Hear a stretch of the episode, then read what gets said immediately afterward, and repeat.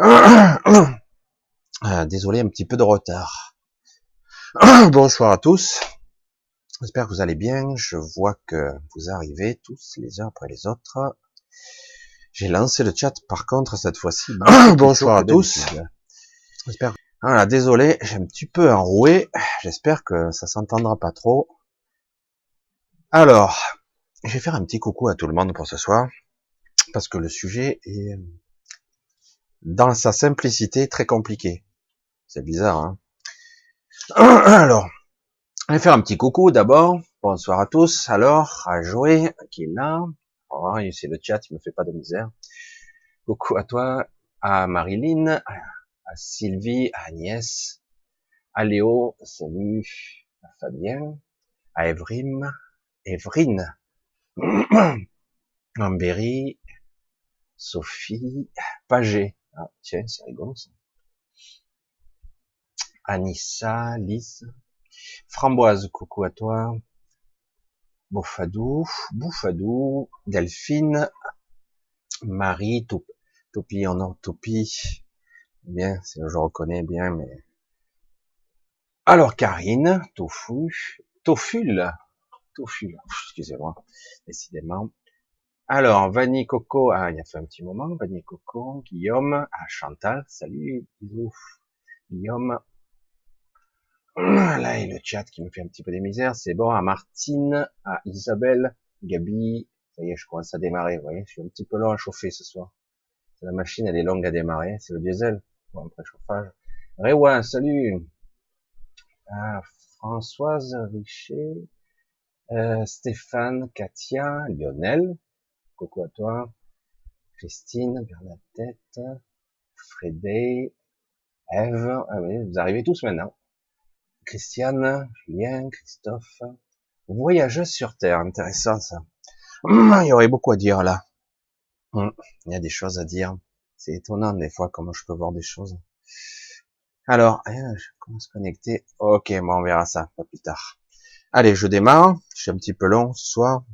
Je voulais, c'est vrai, euh, j'ai vu que quelqu'un me disait bravo pour les 5000 et c'est vrai que je vous le dois les 5000 abonnés, c'est vrai, euh, aujourd'hui, on a passé les 5000.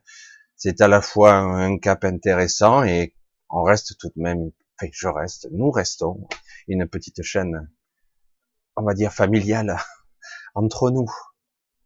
Je le dis comme ça parce que c'est vrai que j'ai toujours l'impression d'être, pour la plupart en tout cas, comme dans une famille, c'est quelque sorte, une famille qui, en quête de quelque chose, d'une certaine libération.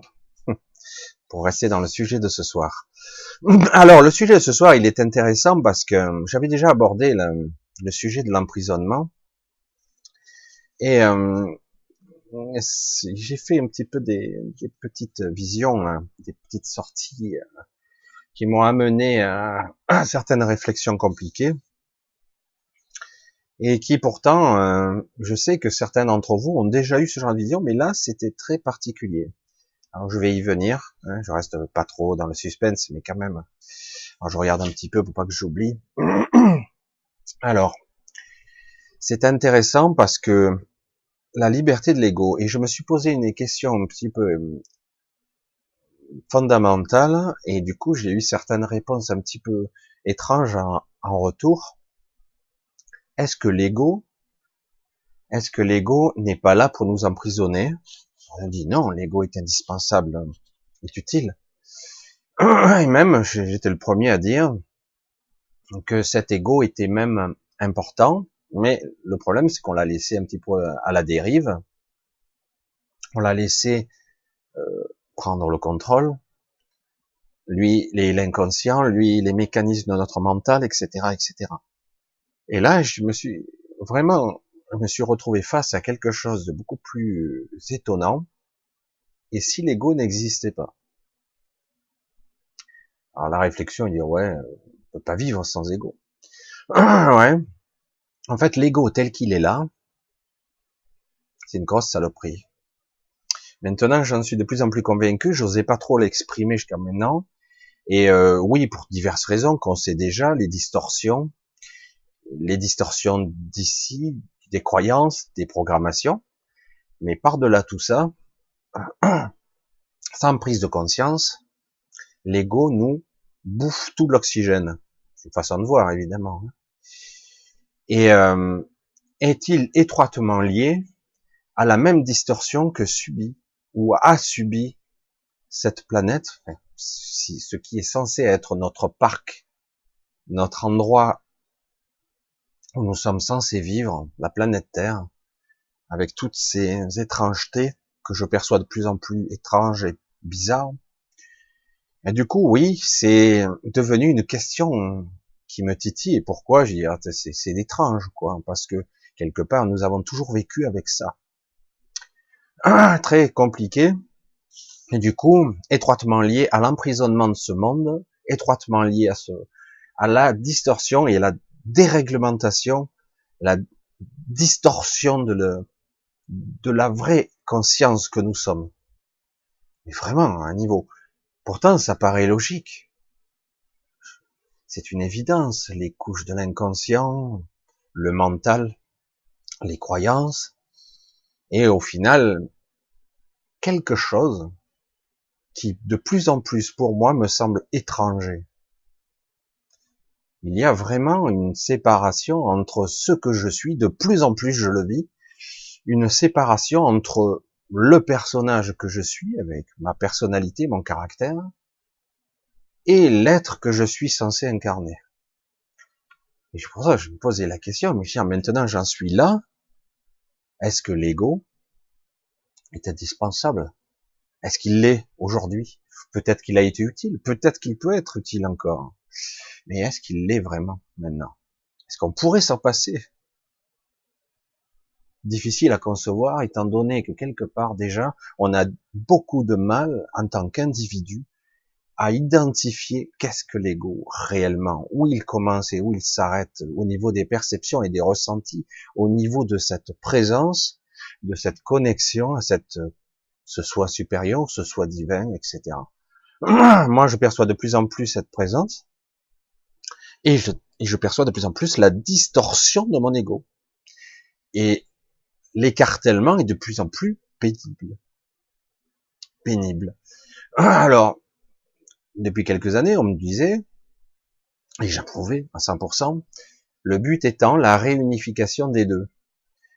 Moi, j'ai tendance maintenant à dire, non, non, je veux pas de réunification. C'est clair que là, maintenant, l'ego doit petit à petit laisser place à une conscience supérieure pour devenir ce que nous sommes vraiment.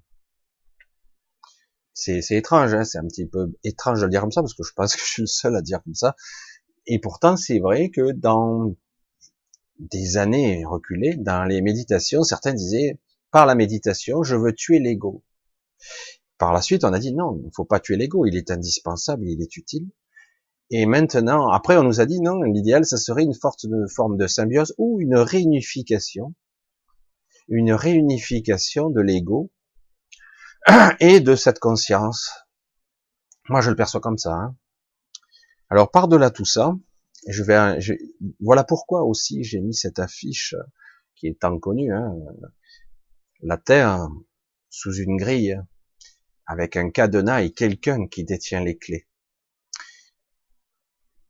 pourquoi je, perçois très nettement la relation entre les deux, étroitement liée. C'est pour ça que de plus en plus, je m'aperçois, je dis, si l'un saute, peut-être que l'autre sauterait. Peut-être que euh, la grille n'est plus ce qu'elle est, d'accord? C'est clair que cette grille de protection qui nous emprisonne ici au niveau derrière les voiles de l'oubli, derrière les voiles de la programmation, derrière tout ce que nous sommes, cet empilage de personnalité, finalement, au bout du bout, je suis qui, moi Si je ne perçois pas cette présence, je suis qui? Je suis perdu. Et vous le voyez, pour avoir vu tous les retours, et il y en a, des retours de tout ce que vous êtes, toutes les personnes que vous êtes, de belles personnes qui essayaient enfin de se libérer. Parce que c'est de ça qu'il s'agit. Tu te souviens, Lionel, on avait eu cet entretien, et d'autres encore. J'ai envie de me libérer. Et même dans une vidéo, j'ai dit, le mot libération, ça chante à mon oreille, c'est magnifique quand même. Ce qui prouve bien que quelque part on sent bien un enfermement. Un enfermement sur de multiples niveaux. Un enfermement dans le mental, un enfermement dans le corps, un enfermement sur terre. Waouh, on sort comment là? Trouvez-moi la sortie, s'il vous plaît, vite. J'ai besoin d'air. Donc, quelque part, moi je dirais que là, on arrive à un point culminant.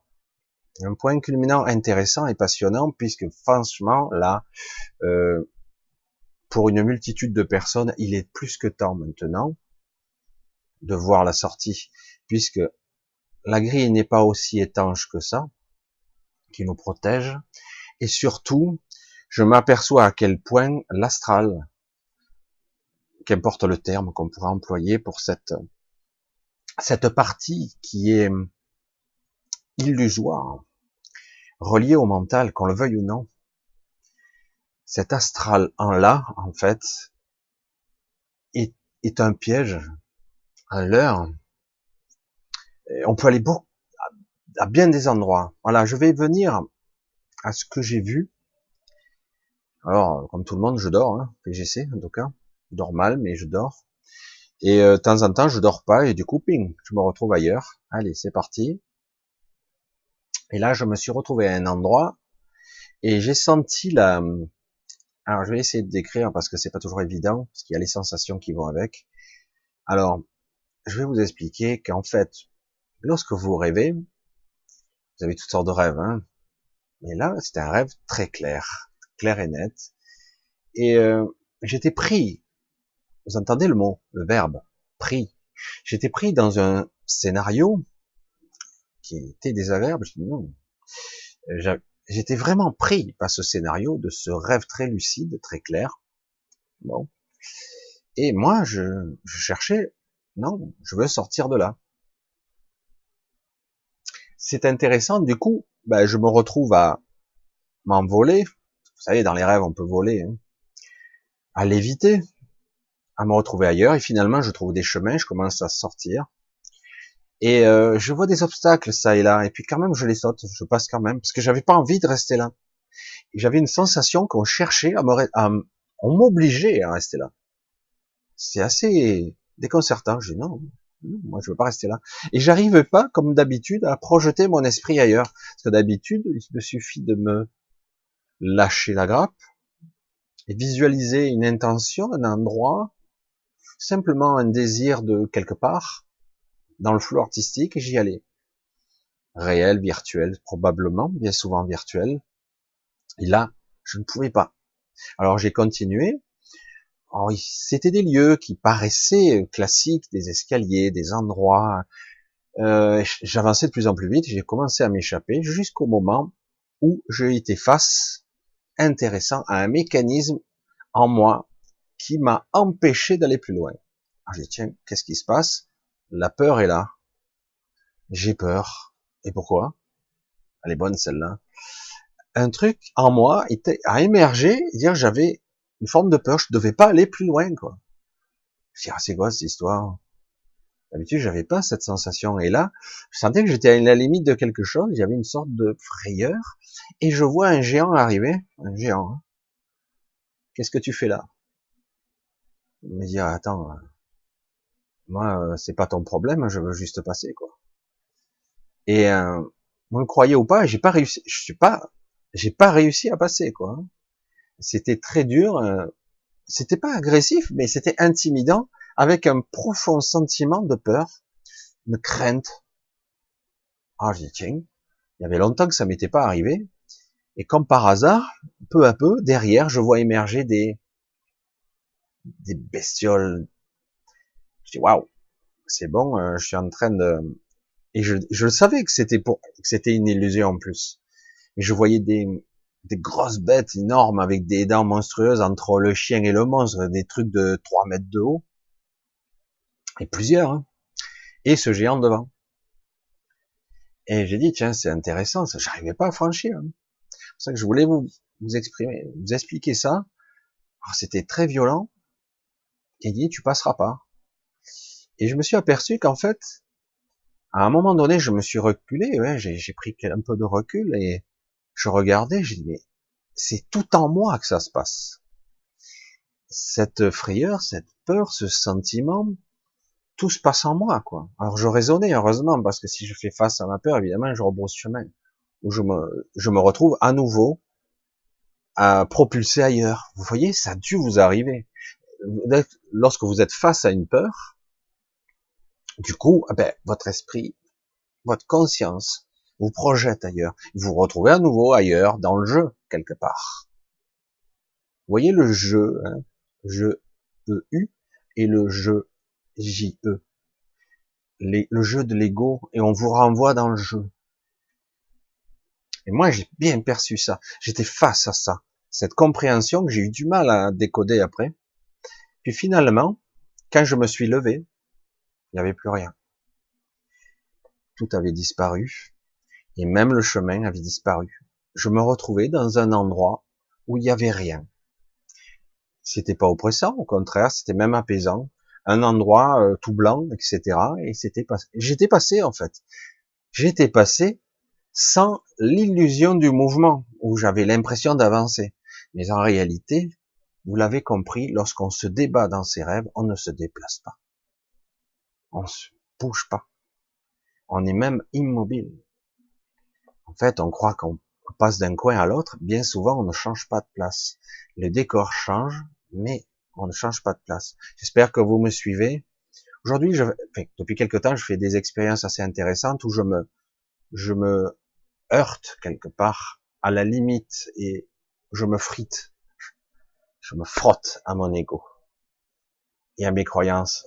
Et c'est intéressant parce que je vois que lorsqu'on commence à se lâcher la grappe, lorsqu'on dit oh, mais je n'ai pas besoin de ça, c'est moi, c'est mon univers, j'ai puisque si je rêve, c'est à moi de le générer, et si je suis à la limite de l'astral, une sorte de limite, une frontière, une, une prison avec des barreaux qui n'existent pas, une prison mortale, mentale, hein, c'est exactement ça. Je dois pouvoir sortir simplement me libérant de mes propres croyances. Et c'est pas simple. Hein. Je voulais essayer ici d'expliquer. Évidemment, il n'y a qu'une infime fraction de l'information ici qui passe, mais avec des mots, pour faire comprendre dans quel état de dualité j'étais intérieur. Parce que je l'ai compris, c'est pas seulement le visuel ou le vécu d'un rêve, ou d'une impression de le rêve, mais en fait, c'est pour bien faire comprendre ça. Du coup, je dis waouh. J'ai dit mais l'ego n'est pas utile du tout en fait.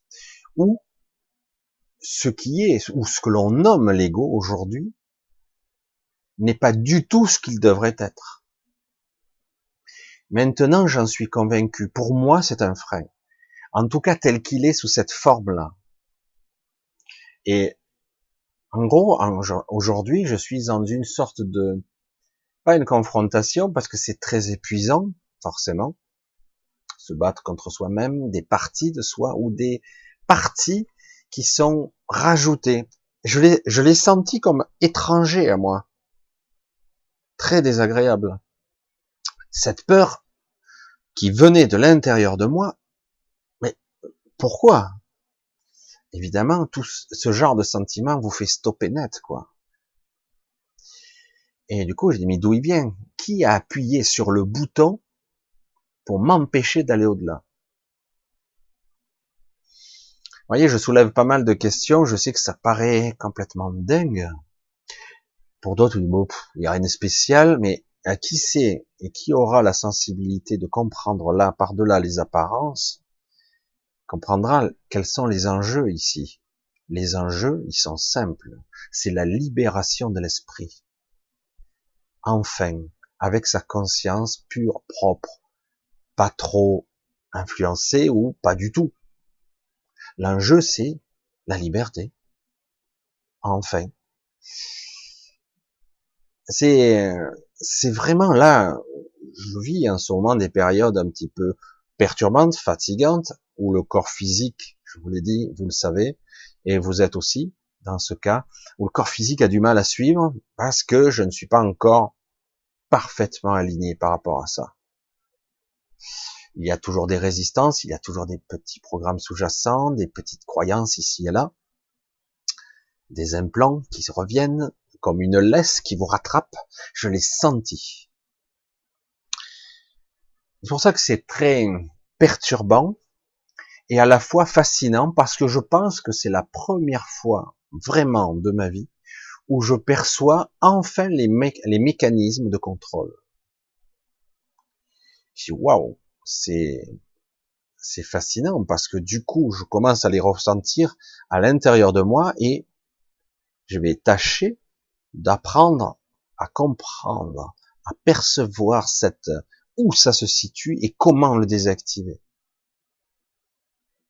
Voilà, j'espère que je vous embête pas trop avec cette vision, mais c'est vrai que si vous en percevez hein, la réalité du sens caché, sous-jacent, inconscient qu'il y a là, c'est énorme. Parce que si je me libère de ça totalement, je verrai les barreaux de la prison, je verrai les portes de sortie, je verrai qu'en fait les menaces, les êtres ou les, choses qui m'empêchent, qui sont à la fois en moi comme des ancrages, qui m'empêchent de sortir, ne sont qu'illusions. Je perçois pas la porte de sortie. Elle est devant moi et je ne peux pas la voir. Ou mieux encore, tous mes sens vont me faire croire que c'est dangereux par là. Alors que c'est, faux. Ce qui prouve bien que c'est illusion, manipulation. Vous savez, cette terre a été modifiée, elle a été altérée. Euh, certains ont eu intérêt à manipuler. Il y a beaucoup de théories et, et j'ai du mal à avoir pour l'instant l'absolue vérité parce que plusieurs semblent émerger. En tout cas, nous sommes vraiment emprisonnés. Vous avez entendu euh, dire une fois, dire c'est vrai que certains disent que l'humain a été créé quelque part, pas créé, pas créé, a été modifié. Il a été modifié et emprisonné dans ses corps. Vous entendez dans ses corps, pas ce corps. Et du coup, limité aussi, pour certaines raisons que beaucoup savent. Et, euh, et je pense que depuis, ça n'a ça n'a pas cessé. Cette force est mentale et inconsciente, parce qu'elle est parfois consciente, mais on a du mal à le percevoir. Cette force qui nous cloue sur place, avec ses sentiments les plus instinctifs qui sont la survie et la peur, nous empêche de voir la sortie, nous empêche d'être nous-mêmes. Pourtant, c'est possible. Par moments, on arrive à avoir une très bonne connexion. Et à d'autres, on est paumé, noyé, floué, affaibli. Et c'est pour ça que c'est difficile, quoi. C'est très difficile. C'est vraiment une épreuve ici. Il est clair que j'ai la sensation qu'on fait tout pour me freiner. Alors j'ai dit, ça m'encourage, parce que ça veut dire que je suis prêt de la sortie, quoi. Voilà, je regarde un petit peu le chat, et peut-être que j'y reviendrai selon. Alors oui, j'ai plein, je vois des points d'interrogation un peu de partout. Alors je vais essayer de voir un petit peu. Et j'y reviendrai un petit peu. Euh, peut-être qu'avec certaines de vos questions, j'arriverai à clarifier un petit peu des trucs, à préciser certains éléments. Alors, j'espère que le chien a été bien sorti, hein. Le pauvre. Faut faire qu'il fasse pipi, faut sortir son chien. Alors merci, Topi, honneur Topi. Hein. C'est vrai, 5000 abonnés, je vous remercie tous pour ça. D'ailleurs, je vous remercie tous pour votre soutien. C'est assez énorme depuis quelque temps. Je sens bien que vous êtes euh, comme de la famille, hein, quelque part, je vais dire. Et c'est génial, hein, ce soutien. Euh, et je, je vais, on va essayer tout ça, tous ensemble, d'entretenir cette énergie qui est assez belle quand même. Hein, pour essayer de parvenir à, je le souhaite, vous donner l'idée, le concept, la sensation où ah ouais c'est possible de voir et de porter le regard sur ma vie, sur le monde, sur les choses différemment. D'être différent sur ce que je suis et de faire très attention à ce que je crois que je suis. Parce que mes réactions, mes attitudes, ma propre vie pourrait-elle être déjà préprogrammée par quelque chose d'autre? Tiens, non. Hein? Là, je l'ai jamais abordé sur ce sujet aussi franchement. Et là, franchement, maintenant, je me dis, à falloir sérieusement, ce qui est toujours l'été le cas, mais, mais plus sérieusement se méfier. J'ai toujours dit, est-ce qu'on est vraiment ses pensées, est-ce qu'on est vraiment, j'ai toujours dit, mais là, on attend, on atteint une proportion, une, c'est absolument incroyable, quoi. Moi, personnellement, je me suis dit, mais serait-il possible que je sois cloué avec une laisse, avec des mécanismes de peur, de programmation aussi puissants que ça, qui m'empêchent de sortir? Eh oui, c'est une évidence, non? C'est waouh, ça, devient vraiment costaud. Hein Alors je vois tous les bonsoirs encore que peut-être que j'ai pas vu tout à l'heure. Alors je vous dis encore, hein, Laurence, hein, alors, euh, quelques points d'interrogation. Comment se connecter aux êtres positifs hors de la matrice et comment en être sûr? Alors, c'est toujours la même histoire. Comment faire confiance? À une sensation Comment appeler quelque chose et être sûr d'être, de pas être détourné? Parce que je vous le garantis, la carotte et le bâton font partie du même système. Si tu fais bien les choses, tu as la carotte, ça, on te laisse tranquille, même on t'encouragera peut-être. Et si tu fais mal, tu auras le bâton. Alors du coup, je cherche à me connecter à des êtres qui vont me soutenir, mais est-ce que ce sont les bons? C'est une bonne question parce que c'est clair que dans bien des cas, vous pouvez vous connecter à des entités qui vous vont vous influencer, vous donner l'impression de vous sentir mieux, d'être heureux, eh bien, est-ce que pour autant, ça sera la bonne euh, source? Ou c'est seulement, quelque part, euh, une impulsion inconsciente qui vous dit, reste là, quoi. Sage, pas, bouger, reste au pied, là, tranquille. Sage, ne bouge pas. Alors, c'est pour ça que c'est une bonne question, quoi.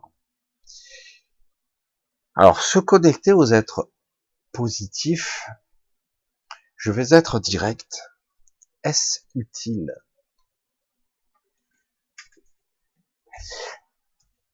Non. Est-ce que j'ai besoin de me connecter de temps en temps? Oui. Parfois, je me sens en état de faiblesse. Parfois, je me sens faible. Parfois, je me sens triste. Parfois, je me sens fatigué, épuisé. Un ras-le-bol général. Baisse de tonus. Je suis encore un être de chair, donc j'ai besoin de temps en temps et je me lève, je suis pas bien.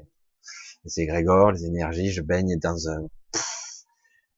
Et du coup, euh, la solution, ça serait ou de prier ou de, oui. Mais cette ressource-là passe pas par l'extérieur. Hein. Visualisez bien cette cette perception.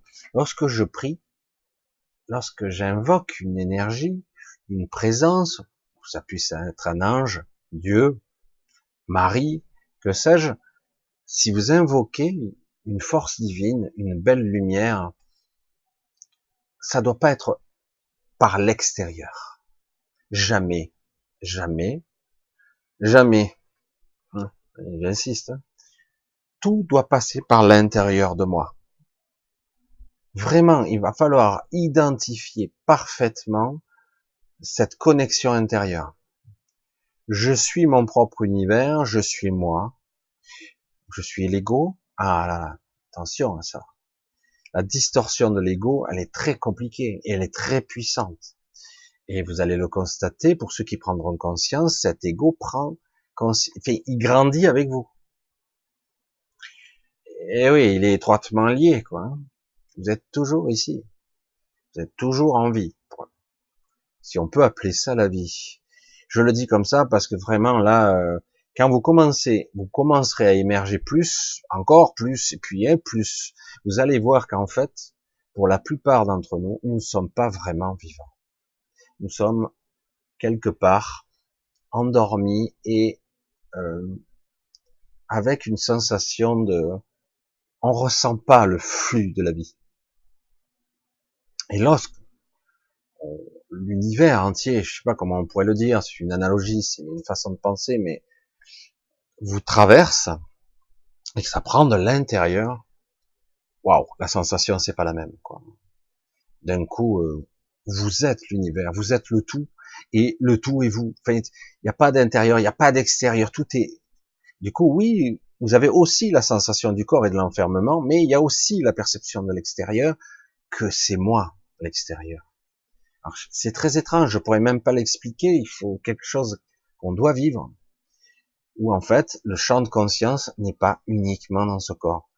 Certains disaient, c'est vrai que j'ai l'impression de déborder de mon corps et c'est assez étrange. Et oui, parce que beaucoup sont vraiment enfermés comme, euh, d'ailleurs ils le disent dans les NDE, ils disent quand on rentrait dans le corps, l'impression de rentrer un truc énorme dans une chaussette, quoi. Et c'est très désagréable de revenir là-dedans. Ah quel intérêt même à la limite Pourquoi ça a été fait comme ça? Pourquoi on a créé un truc si serré et si étriqué? Ouais, mais c'est logique, la densification, la matière. Non, ce n'est pas logique. On a voulu déjà contenir quelque chose qui ne devrait pas être contenu. Ah, peut-être qu'un jour j'y reviendrai, mais mais c'est vrai que nous sommes dans une dans un corps d'expérimentation. Mais tout ceci, est-ce que ça nous profite à nous? Pas toujours. Donc la révélation réelle qui devrait y avoir ici, et la libération qui devrait y avoir au bout de, soi, c'est vraiment maintenant quelque chose qui devient impérieux, quoi, hein, parce que sinon, ah ben, on va tous rester prisonniers. Faut, va bien falloir à un moment donné que chacun, certains se libèrent, hein, mais je l'ai déjà dit, ou ça se fait plus ou moins ensemble, ou ça se fera pas. Ça se fera mal ce sera pénible. Donc, euh, beaucoup de personnes vont commencer à s'élever, je pense, de plus en plus. Certains l'ont déjà fait, mais sont restés prisonnières à un certain niveau, parce qu'il y a des caps, il y a des endroits qui sont très difficiles à franchir, visiblement, pour chacun de nous, c'est très, très personnel. Et, euh, et du coup, certains sont restés bloqués, ils ont senti cette euh, entre-deux. Et et du coup, c'est un chemin qu'il va pouvoir leur faire, et surtout, c'est le basique. Le basique, c'est rien de le dire, ce ne sont que des mots, dire, dire, n'ayez pas peur, quoi. Ah ouais, mais quand la peur est là, voir la terreur, waouh, voyez des monstres. La réaction instinctive, c'est j'ai peur. Le paradoxe, c'est que si je n'ai pas peur, il n'y aura pas de monstre ils n'auront pas de force, ils n'existeront même plus. Mais dans les mécaniques, alors ça peut être des monstres, ça peut être autre chose. Hein. Ça peut être des murs. Je me suis retrouvé une ou deux fois emmuré dans un mur. Cool. Eh, c'est bien sympa. Alors il a bien fallu euh, se lâcher la grappe, hein, parce que l'oppression, la panique, les sensations de vertige, de tomber, vous avez déjà vécu ça dans vos rêves.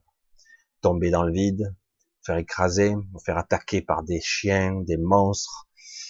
Vous les voyez, ces peurs archaïques? Et toutes ces peurs archaïques, c'est qu'en fait, on vous limite. Hop, on oblige votre euh, conscience endormie, plus ou moins, à dire, hop, hop, hop, hop, hop tac, une part de toi est en train de sortir, je te remets. Paf.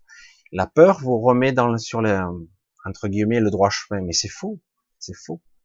C'est un enfermement qui vient de nous-mêmes, des programmes aussi. Une fois qu'on a commencé à prendre conscience que tout vient de nous,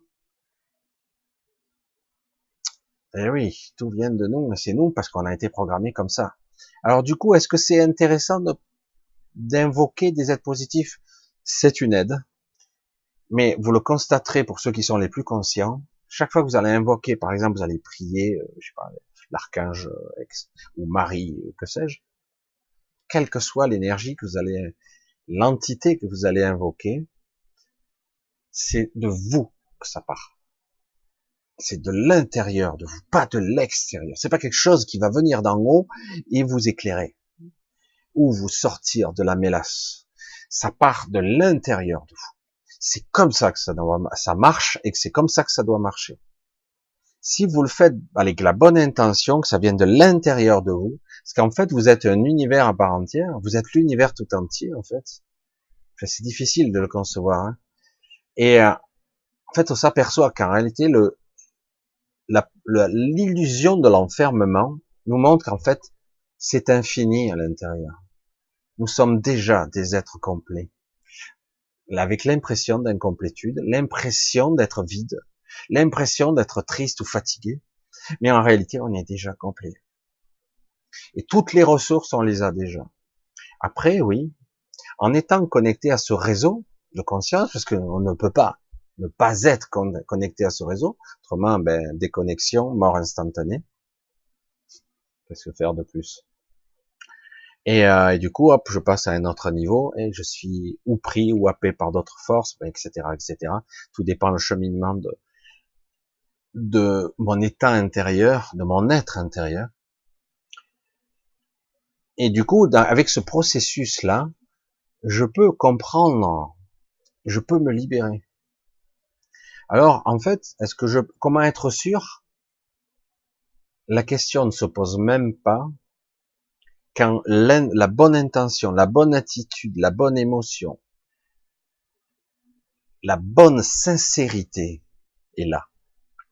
Je dis bien la vraie sincérité, pas le baratin, hein, pas le superflu, pas le, non, une vraie sincérité, un truc qui vient du cœur, hein, un truc Franchement, c'est une évidence. Et du coup, des mécanismes en nous se déclenchent. Ils ouvrent des portes, des connexions. Ça se fait tout seul. Il n'y a pas besoin de d'essayer, de projeter. Ça se fait tout seul. Ça passe par le canal de la sincérité et de la vérité. Par la bonne émotion, la bonne intention et toujours par l'intérieur. Allez, on continue. Je pense que c'est tout va bien, pas trop secoué par l'odeur. Oui, c'est je fais le yo-yo. Mais ça va un petit peu mieux quand même. Une nette amélioration. Même si euh, on passe par des phases de fatigue quand même. Martine qui me dit merci, je te dis merci aussi. Alors on continue. Delphine. Ah oui, mais déjà, déjà, donc c'est le, c'est la lourdeur, qu'on pas trop secoué par les lourdeurs. J'ai un peu intercalé les questions. Alors on continue un petit peu parce que je vais essayer de faire quelques euh, galaxies solaires. Salut. Be yourself. Coucou. Vanessa donc. Alors Julien, Christophe. J'ai reçu. Ah oui, je bien.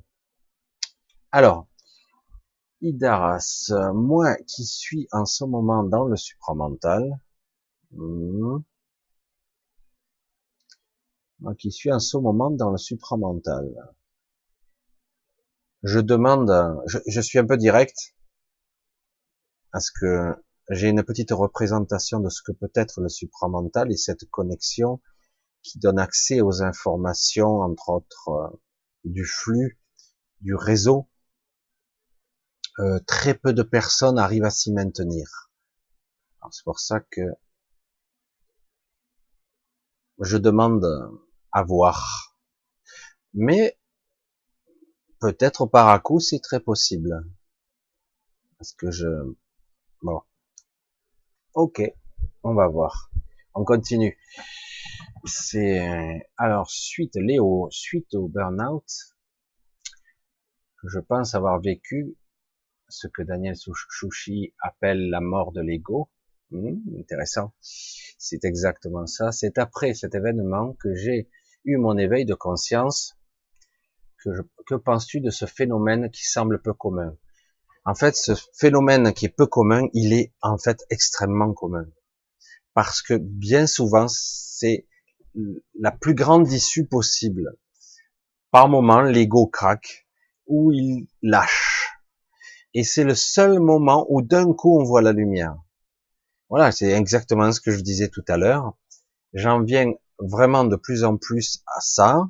C'est-à-dire que je reviens presque à des fondamentaux qu'on avait euh, balayés du revers de la main il y a quelques années. On disait la mort de l'ego. Non, on va pas prier pour la mort de l'ego. C'est exact. C'est très, c'est pas la bonne appellation qu'on pourrait dire. Mais on pourrait dire, cet ego, il nous, il nous étouffe. Et il est tellement distordu qu'en fait, il nous empêche d'exister. Et parfois, souvent, il faut en arriver au bord du précipice, la vie ou la mort, parce que c'est ça le burn-out, c'est le j'en peux plus, je suis au bout du rouleau, je suis dans le trou du trou du trou. Il n'y a pas à dire c'est pas possible, je pensais pas pouvoir tomber aussi bas. À la fin, il n'y a qu'une seule vision qui émerge, c'est seule la mort me libérera. Il n'y a que ça comme sortie possible parce que on ne voit aucune issue, il n'y a plus de lumière. C'est ça le burn-out. Et à un moment donné, l'ego et une partie du mental qui est avec lui, qui transite avec lui, certains programmes qui, sont rigides, très solides, très difficiles à vivre, cassent, ils lâchent, bam, ça lâche d'un coup. Et euh, dans certains cas, on a des personnes là, à ce stade-là, où il reste un certain temps, parfois plusieurs jours, voire plusieurs semaines, catatoniques. Mais vraiment, hein. il y a un blackout. Tout a lâché. Alors si c'est trop long, c'est très délicat. Mais parfois, plusieurs jours. Puis, euh, ça ne veut pas dire pour autant que la personne est complètement ailleurs. Elle est là, justement. Elle n'a jamais été aussi là qu'avant. Mais elle est dans un état étrange de, d'état de conscience tellement présent à soi qu'il y a un silence et euh, des sensations aussi d'épuisement, de fatigue, parce que le corps est ressenti, mais c'est, ça devient au second plan. C'est comme déconnecté, décollé. Du coup, la perception, elle est, waouh, je pense plus, je n'ai même plus d'idées, il y a rien, je reste dans le vide, un vide apaisant même. Et du coup, les personnes peuvent rester comme ça, catatoniques, en apparence, hein, aucune réaction. Et en fait, ils sont dans une forme de restructuration interne. Un reparamétrage. Comment je pourrais le dire mieux? Un reparamétrage de l'individu. Et au bout d'un moment, euh, les perceptions changent, le regard change, la vision de tout. Mais euh, Rien n'a changé au niveau de la vie. Je suis toujours la même personne. Les mêmes merdes taille, mais si j'ai des crédits, des endettements, des problèmes par-dessus la tête, c'est toujours pareil. Mais d'un coup, toutes les, peurs, les, doutes, les, les pensées de merde qu'on peut avoir, de dévalorisation, ou que sais-je, à tous les étages, tout lâche. Alors du coup, ben on est libre. Pendant un moment, et ça peut durer quelque temps, on est libre. En tout cas, on s'est libéré d'un certain niveau. On n'est pas encore complètement libre, on n'est pas sorti d'une certaine forme de matrice, mais on est libre de la programmation. Et c'est la, c'est pas la moindre, hein, c'est la plus grosse. La programmation mentale, c'est le plus gros programme, c'est un sacré truc. Hein.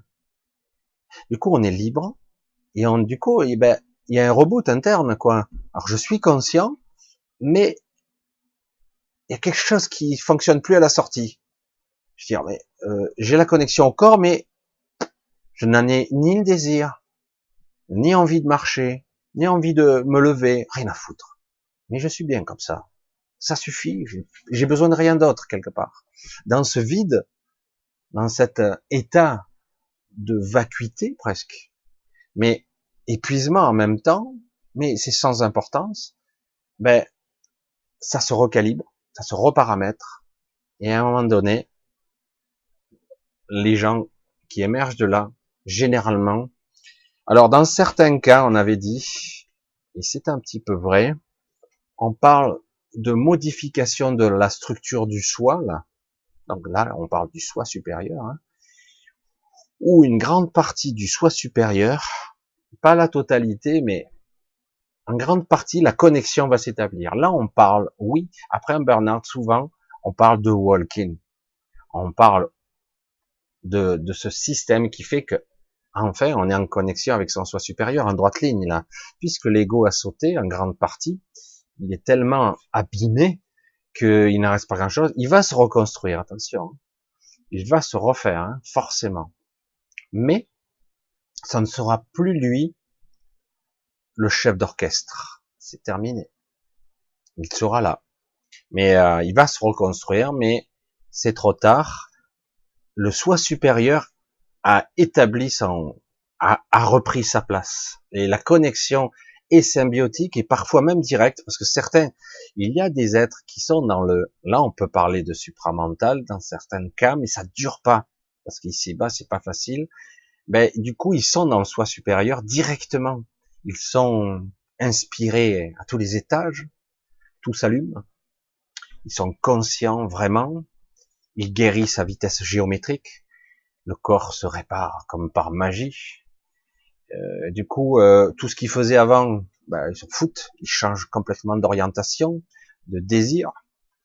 On dirait pas la même personne. C'est toujours la même, avec la même mémoire, et pourtant, tout a changé. Ça, je parle de vrai burn-out. Et euh, certains n'arrivent pas jusqu'au bout de la transmutation. C'est dommage, hein, parce que c'est une bonne étape. Parce qu'après, le problème, je l'ai déjà dit, un petit peu, ou je l'ai fait comprendre en tout cas, euh, cette matrice, ce système va vous reprendre quand même. si on n'est pas vigilant, on se fait manger encore, ça sera jamais comme avant. Parce que quelque part, vous avez goûté à ce qu'est la conscience supérieure. Et du coup, la vision reste différente, incontestablement. Mais il y aura encore des paliers. Plus tard, il y aura d'autres épreuves encore, des checkpoints, comme je dis souvent, qu'il faudra franchir si on veut se libérer. Mais en quoi qu'il en soit, oui, euh, c'est c'est puissant. Voilà, c'est ce que je voulais dire. C'est énorme. C'est plus qu'un phénomène. C'est c'est un vrai déclic. C'est waouh, qu'est-ce qui se passe quoi? À ah, mis à part ce côté dépressif, ce côté où je vais crever, quoi. J'ai plus de jus, j'en peux plus, je suis prêt à me taper, à sauter par la fenêtre, à me défoncer la tête toutes les aberrations, les extrêmes apparaissent et traversent l'esprit, quoi. Et puis d'un coup, tout est calme, tout est unifié, plus de voix dissonantes, plus de conflits internes, plus d'hémorragie d'énergie, tout est clair et tranquille. Waouh. Alors du coup, il faut, faut goûter ça, hein, ce moment il faut le déguster, hein. parce que même avec l'épuisement, ce sont des sensations qu'on n'oubliera jamais. Oui, c'est souvent, je l'ai déjà dit, mais bon, tout le monde le sait, certains disent non, on n'est pas obligé. On n'est pas obligé, non, mais c'est notre nature, du fait de notre programmation qui est très très lourde, et c'est rien, hein, c'est rien de le dire. Parfois, il faut arriver au bord du précipice percevoir et être dans le, la certitude de la mort prochaine, de ma mort, ma disparition. Ça y est, c'est fini, je le sais, je ne peux plus continuer, je ne peux plus faire un pas. C'est fini. Et quand on en arrive à cette extrémité, l'ego lâche. D'un coup, c'est rideau. Lui, il veut pas mourir, lui il existe des stades, je vais y revenir, mais vous êtes au volant d'une voiture. Vous allez avoir un accident. Vous voyez le camion, c'est un exemple, hein. vous voyez le camion arriver, vous savez, vous savez que vous n'aurez pas le temps de, de freiner à temps. Et là, l'essence s'accélère, comme si le temps ralentissait, mais que vous le voyez bien, vous savez que vous n'aurez pas le temps quand même, mais vos sens s'exacerbent. Tout est poussé à l'extrême. Vous êtes à 300, 400% de vos potentiels de perception. Vous semblez que tout est au ralenti. Tout vous calculez, vous essayez, mais ça réagit pas comme vous. Vous avez l'impression, vous tournez le volant, qu'il est lourd parce que tout est lent par rapport à vos perceptions. Mais il peut arriver à cet instant précis deux choses vous vous en sortez, vous avez l'accident, vous essayez de d'amortir les chocs, vous avez une intime conviction que vous allez mourir, un, ou vous avez une intime conviction que vous êtes sûr, sûr, une intime conviction que vous allez vous en sortir. Deux options possibles. Et même à ce niveau-là, vous avez même l'impression que vous pourriez changer les choses. Là, vous êtes connecté à, au tuyau de la, votre super conscience, plein, plein, plein tarif, là. Vous êtes à fond de la caisse. Vous avez l'impression vous pourriez même modifier l'événement, vous pourriez le faire. Mais tout se passe en 3, 4 secondes, peut-être moins. Mais vous le vivez, euh, vous avez l'impression de vivre un film entier. Quoi. Dans certains cas, quand l'ego mental voit l'inéluctabilité de sa mort prochaine, eh ben, le physique, la conscience coupe la personne est déjà inconsciente avant l'impact. Avant l'impact. Ça a coupé. La personne s'en sort. Bon, elle est un peu, un peu abîmée, tout ça, mais elle s'en sort, elle se réveille, mais l'ego est mort, lui. Il s'est cru mort, en tout cas. Il a débranché la prise avant que l'événement n'ait lieu. C'est pour ça que beaucoup de gens disent, mais je m'en souviens pas dans l'impact. C'était si violent que je m'en souviens pas. Je sais de quoi je parle, j'ai eu un accident. Et euh, c'était si violent, oui, parce que le mental a coupé. Dans certains cas, vous pouvez avoir les membres arrachés, c'est pareil. La douleur est déconnectée, hein. vous sentez rien sur le moment. C'est très bizarre, c'est très étrange, c'est surréaliste, mais la douleur n'y est pas. C'est déconnecté, le cerveau s'adapte, il fait ce qu'il peut. Mais euh, quand c'est désespéré, il fait dans le désespéré. Hein. Mais parfois, il déconnecte. Alors du coup, la personne se retrouve dans le coma. Elle est dans le coma parce qu'il se croit mort, donc il est dans le coma. Mais non, je suis mort. Mais à un moment donné, il faut lui parler parce que les oreilles sont toujours connectées. Dire mais non, t'es pas mort, t'es toujours là. Et puis il faut que ça arrive jusqu'à la conscience, non pas jusqu'à l'ego, parce que l'ego, lui, dit non, je suis moi. Hein. Moi, je, je, je réveille pas la machine, hein, parce que la machine, elle est capote. Je sais que je suis mort. C'est étrange hein, de le, le, percevoir comme ça, mais c'est exactement comme ça que ça se passe. Et dans certains cas, comme on se croit mort, ben on est mort. Et parfois les gens reviennent. Je dis, mais et euh, quand ils reviennent, ils sont hagards, vides à l'intérieur, comme si euh, des étages sont le moteur n'a pas redémarré et du coup euh, ils ont du mal, ils sont tellement habitués à raisonner, à penser, à projeter, à se souvenir, à penser à demain ou après-demain, son patron, la voiture, les problèmes. Et là, rien. Rien. Alors du coup, ils sont un peu bizarres. Ça va? Euh, Ouais. Vous êtes sûr que ça va? Mmh. On va vous poser des questions, hein, on va vous faire des tests. On dirait qu'il est absent, quoi. Il est pas là. En fait, ça l'intéresse pas, quoi. C'est nul, c'est sans intérêt. Il y a comme un état bizarre de d'observation où on s'observe soi-même. Et, comme je l'ai déjà dit, là, pendant ce laps de temps, il y a un reparamétrage qui s'opère.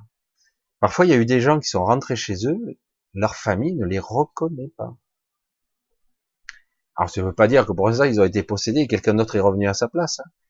Dans certains cas, c'est une autre conscience qui est venue. Il y a eu tellement de dégâts, pas forcément au niveau mental, hein, c'est pas pas forcément le cerveau qui a, pas, qui a eu des dégâts, hein. ça peut, mais c'est pas le cas.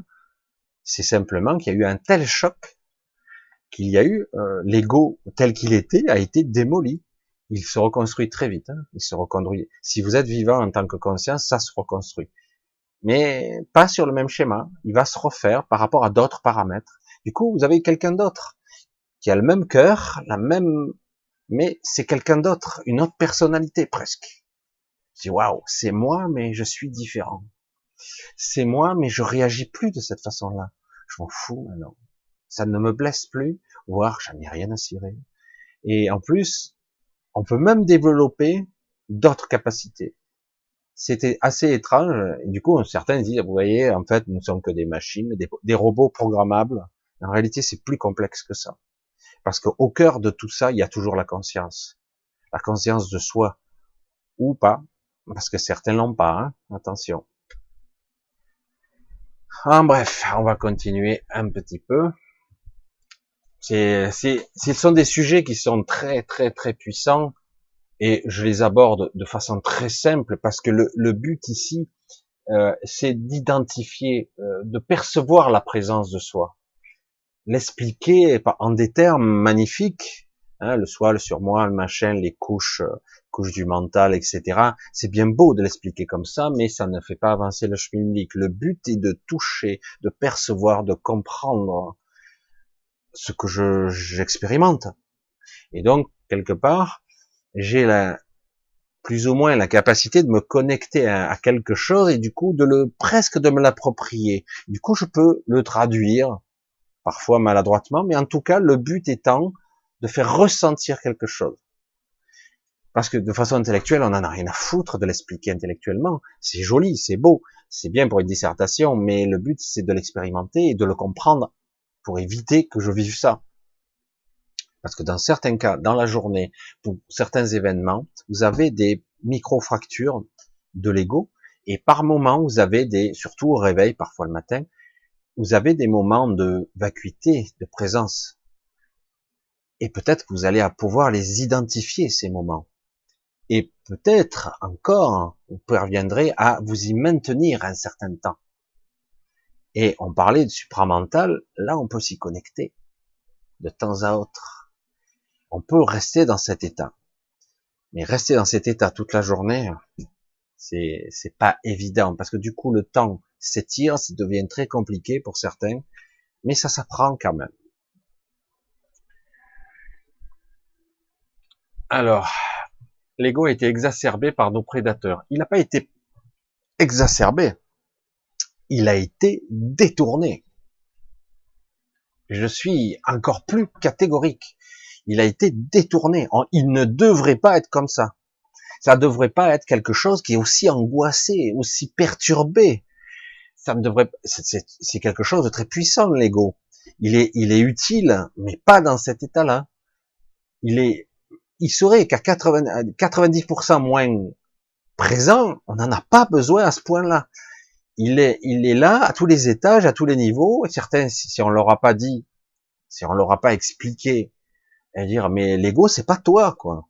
Mais attends, c'est quoi alors? C'est une partie, oui, mais c'est pas vraiment toi. Le toi, le doit sonner, avoir une boussole, tu sais par où tu dois passer quoi. Alors qu'avec l'ego, tu sais jamais. Et non, on va pas par là, c'est pas bien. Ah pourquoi? Ah ouais, mais c'est pas bien, t'es nul. Il te dénigre. C'est bizarre quoi. L'ego n'est pas censé, il est censé nous valoriser, nous montrer la route. Alors que là, ici, il pouvait ne rien faire, l'ego, ou avoir des choses qui seraient plus faciles. La solution de facilité, ne rien faire ou euh, ne pas prendre d'efforts. Tu sens au fond de toi que tu dois aller par là, c'est puissant. T'as ta boussole intérieure qui te dit, ah, c'est là que je dois aller. Et l'ego qui dit, oh, oh, oh, oh, attends, tu vas te faire chier, ne le fais pas. Tu vas t'emmerder, tu vas encore en prendre plein la gueule. Tu le sais, tu vas morfler. Ça, c'est l'ego. L'ego tel qu'il est aujourd'hui, paramétré comme il est aujourd'hui. Et le problème, il est là, quoi. Il est plus que là. Il a été reparamétré pour nous desservir. Mais même si c'est difficile, on peut arriver à le reparamétrer. Je le sais maintenant. C'est difficile parce qu'évidemment, j'aspire un jour à ce qu'il y ait un réseau conscient ici sur Terre incarné, pas seulement le réseau que nous sommes nous, qui nous permettra de nous paramétrer mutuellement. Ça, j'aspire à ça. Je sais que c'est possible parce que je l'ai déjà fait avec une autre personne. Et s'il y avait plusieurs individus, on pourrait par moment se réunir et être en phase et se reparamétrer mutuellement. Jusqu'au moment où l'ego sera docile, malléable, utile, mais pas à d'autres formes de vie ou à un système, une hiérarchie, un système pyramidal ou encore euh, à des entités diverses et variées de l'astral, etc., qui nous emprisonnent. Non, c'est à moi qui doit être utile d'abord. C'est, mon véhicule que je sache. Il est comme il est, bridé, limité, implanté, marqué. Je désactive plus ou moins tout ça chaque jour que je, que je puisse le faire. Mais il y a toujours des programmations, c'est très dur parce qu'on a des siècles de programmation. Du transgénérationnel, mais alors on a des kilomètres et des kilomètres de programmes. Hein. Aujourd'hui, il n'y a plus besoin de beaucoup de gardiens. Il y en a quand même, encore, plus beaucoup. Mais euh, voilà, aujourd'hui, dans ce, cette terre emprisonnée, qui est bien sous contrôle, il se passe des choses qui sont qui devraient nous permettre de nous libérer. Mais ceux qui nous gardaient, entre guillemets, je le dis comme ça, doivent s'en aller pour diverses raisons, parce que déjà il y a des conflits qui se, produisent, mais aussi euh, ils pensent que on est tellement embourbé dans nos programmes que lorsqu'ils reviendront dans une dizaine d'années peut-être, eh ben on sera dans le même état ou peut-être même pire, et du coup ils reprendront là où ils en étaient, parce que ça s'est déjà produit. À nous de démontrer qu'on peut se libérer. C'est pas évident, mais c'est faisable.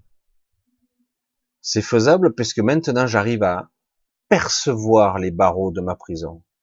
Je les vois et je les ressens. Je vois les mécanismes, je ressens les mécanismes à l'intérieur de moi. Mais c'est quoi ça? D'où elle sort cette peur? Ah tiens, il apparaît ça. Comme par hasard, comme je génère une peur, il apparaît ma peur, elle apparaît. Mais en réalité, rien n'est réel.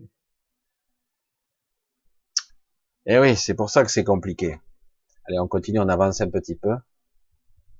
Alors, ça bug pour vous aussi. Idem, ça bug. Qu'est-ce qui bug? La page et c'est bon. Ah. Alors, il me dit, vous me dites que ça bug, je regarde un petit peu. C'est vrai que je vois pas trop. Vous allez bien Je regarde un petit peu. Parce que, ça, bug, donne, ça a l'air de pas bugger, là, ça a l'air très bien. Et c'est vrai que comme j'ai un décalage dans les questions, je remets le rodateur. Voilà. Allez, on continue. Ah, oui, je pense qu'on vous. Alors, ça, oui, ça remarche. Voilà, c'est un principe. Un sage ne dit pas qu'il est un sage. Moi, j'ai jamais dit que j'en étais un. Et, euh, c'est vrai que personnellement, au contraire, je dirais qu'on a encore un long chemin. Mais c'est vrai que certaines personnes croient qu'ils sont arrivés. Euh, je sais par principe que tant qu'on est là, dans cette matière, ben on a encore des choses à faire. Hein. On n'est pas arrivé. C'est pour ça que je suis un petit peu difficile, parfois un peu dans le jugement. J'essaie de me changer. Euh, certains disent qu'ils sont dans la réalisée, des êtres réalisés sur Terre.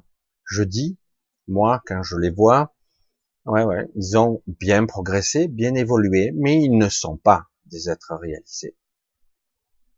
C'est un, c'est une évolution perpétuelle. Il n'y a pas de fin.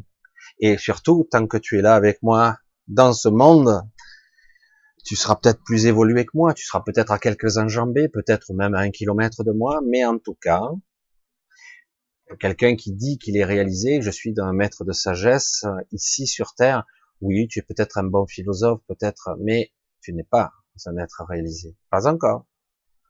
Faut rester humble vis-à-vis de ça parce que l'évolution est perpétuelle. faut être honnête. Quoi. Moi, je perçois beaucoup de choses maintenant. J'essaie de, de mettre le doigt sur certaines choses c'est pas toujours évident parce que je me fais prendre comme les autres. Euh, et pourtant, je dis comme un débutant, quoi. Et euh, je vois certaines personnes, je perçois des entités qui sont très évoluées et qui, elles aussi, se font prendre. Elles, sortent très vite du piège. Mais si on est incarné ici et qu'on expérimente certaines choses, quelqu'un qui est incarné ici, à part qui serait investi d'une énergie christique, très puissante, ce qui peut arriver. Euh, il y a des gens, des êtres comme ça, très évolués sur Terre. On les voit pas. Ils se vantent pas. Ils se valorisent pas. Et il pourrait ressembler à n'importe qui. Et il ne fera pas le cador. Ça, c'est clair. Sans intérêt, parce que là, on est dans l'ego. Évidemment. On est dans l'ego.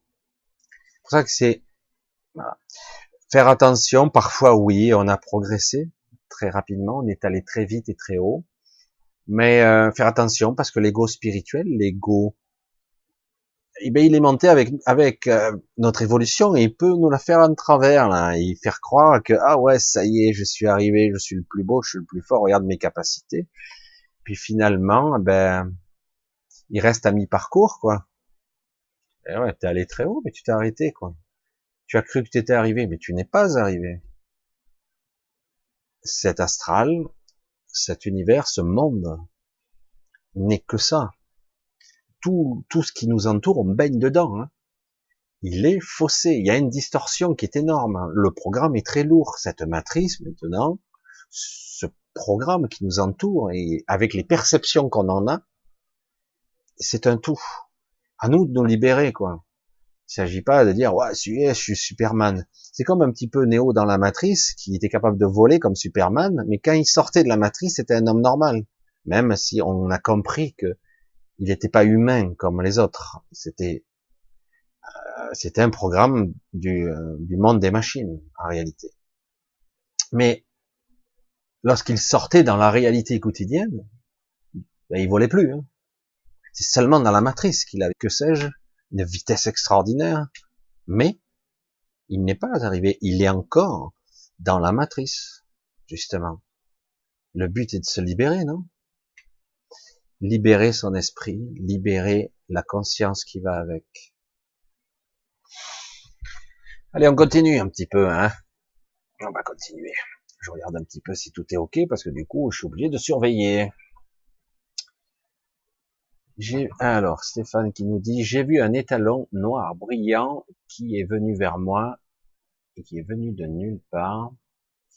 Vous pouvez me dire si mon papa a un message ou si ça veut dire quoi? Merci Stéphane.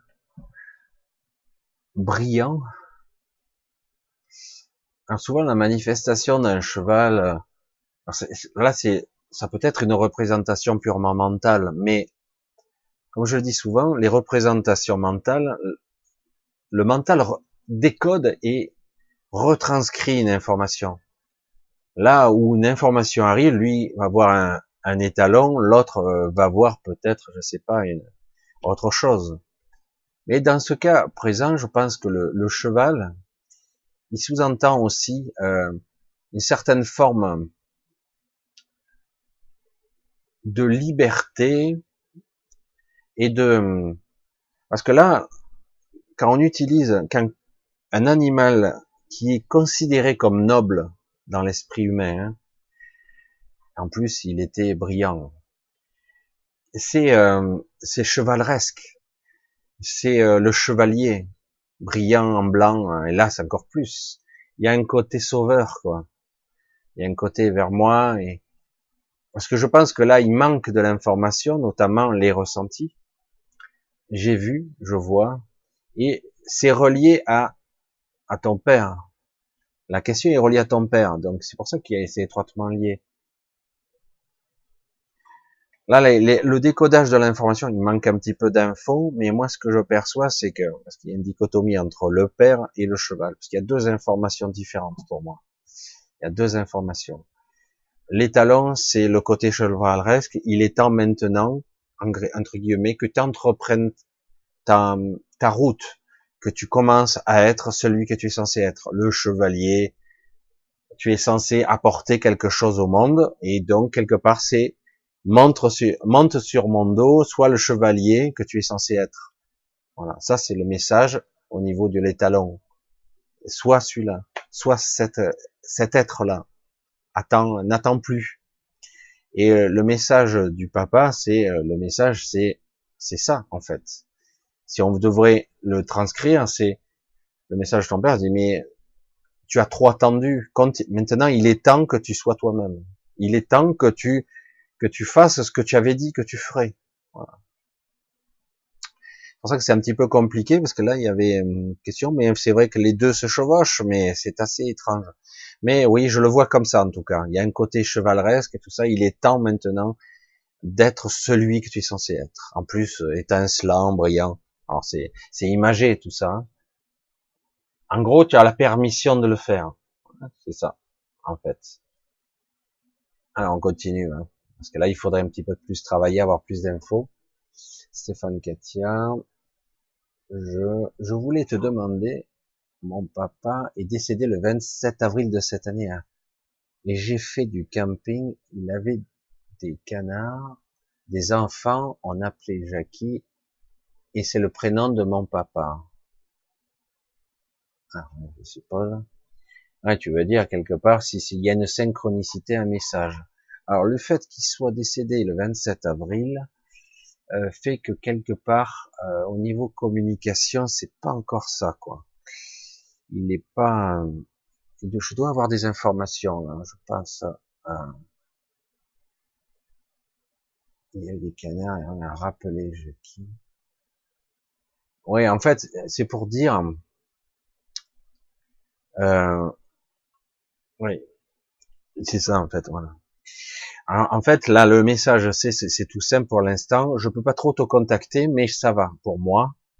C'est euh, tout va bien en fait. Pour l'instant, c'est un message très court parce qu'il n'est pas capable pour le moment de faire plus, de faire mieux. Euh, donc, certains mettent plus de temps à avoir l'énergie nécessaire à envoyer des messages. Certains mettent des fois un ou deux ans, mais faut quelques mois. Hein. Il est très rare que quelqu'un qui est passé de l'autre côté arrive à délivrer des vrais messages longs. Moi, quand mon père est décédé, j'avais des images de lui triste. Je le voyais silencieux et j'avais, j'avais, j'arrivais pas à entendre des, des sons, quoi. Et voilà, c'était très très net.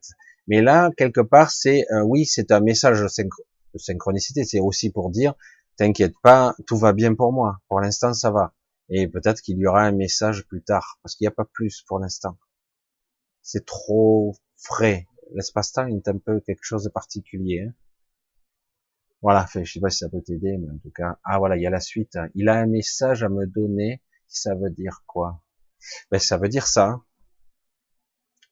Si c'est la suite du cheval, voilà, c'est ça, c'est les talons. Ouais, c'est ça. C'est ça, en fait. Tu dois être toi-même. Tu il est temps maintenant que tu, tu, euh, tu enfourches ta, ton, ton étalon, tu sois le chevalier que tu as toujours rêvé d'être, quoi. Parce qu'il est possible que du, du, de ton vivant, il était pas toujours d'accord pour une activité que tu voulais faire. Il voulait que tu fasses autre chose, etc. Et là, du coup, euh, là, il te dit maintenant, tu, tu dois être ce que tu veux, tu voulais être, quoi. Soit le chevalier, c'est magnifique, en plus brillant et tout, c'est vraiment étincelant, quoi. C'est très lumineux, tout ça. Soit celui que tu veux être. Je, je suis fier de toi, c'est ça, hein, l'information. Soit celui que tu veux être. Enfourche ton, ton cheval, ton fier destrier, et sois le chevalier que tu veux être. Alors on continue, parce que, que là qu'il est... Alors, c'est le gardien du seuil qui va faire pareil dans le blanc. Bon, là, on va je vais voir où il y a des points d'interrogation. Oui, ça m'est arrivé. Voyageur sur Terre. Immense, le reflet de mes peurs. Quand j'ai lâché prise, ça s'est arrêté. C'est vrai que c'est pas toujours évident de dire que lorsqu'on est pris dans ces peurs, une peur qui, on sent bien quand on est attentif, cette peur, elle est, on sent qu'elle vient pas de nous, elle est comme programmée. C'est comme si prises, la prison, ben, c'est la peur, l'appréhension, l'angoisse qui nous l'a montré, quoi. Et, euh, et oui, si on arrive à reprendre un petit peu le contrôle, modestement, en tout cas, de ses émotions, on s'aperçoit que la peur n'a pas lieu d'être et que le programme tombe. C'est ni plus ni moins que de la prise de conscience. Et du coup, on peut sortir. C'est comme si on avait l'illusion qu'il y a un précipice, je vais tomber dans le vide, il y a la sensation, je vais mourir. Et j'ai dit, ouais, mais t'es dans l'astral. Euh, si tu veux pas mourir, ouais, mais on y croit, quoi. Je peux sauter dans le vide, je, il m'arrivera rien. Mais je crois tellement que je vais mourir, du coup, je recule. Et du coup, je, je suis face, je suis face à, à ma limite, au barreau de ma, de ma prison, quoi. Je peux pas aller plus loin. Alors, c'est encore, Alors, j'ai vu un... Oui, déjà vu. Ok, on va continuer. C'est quoi ça? Ouais, bon, ça Alors, on va continuer. Bien entendu que les leurs, les freins générés par le mental qui n'a pas du tout envie d'aller dans ces dimensions. C'est plus que ça. Hein.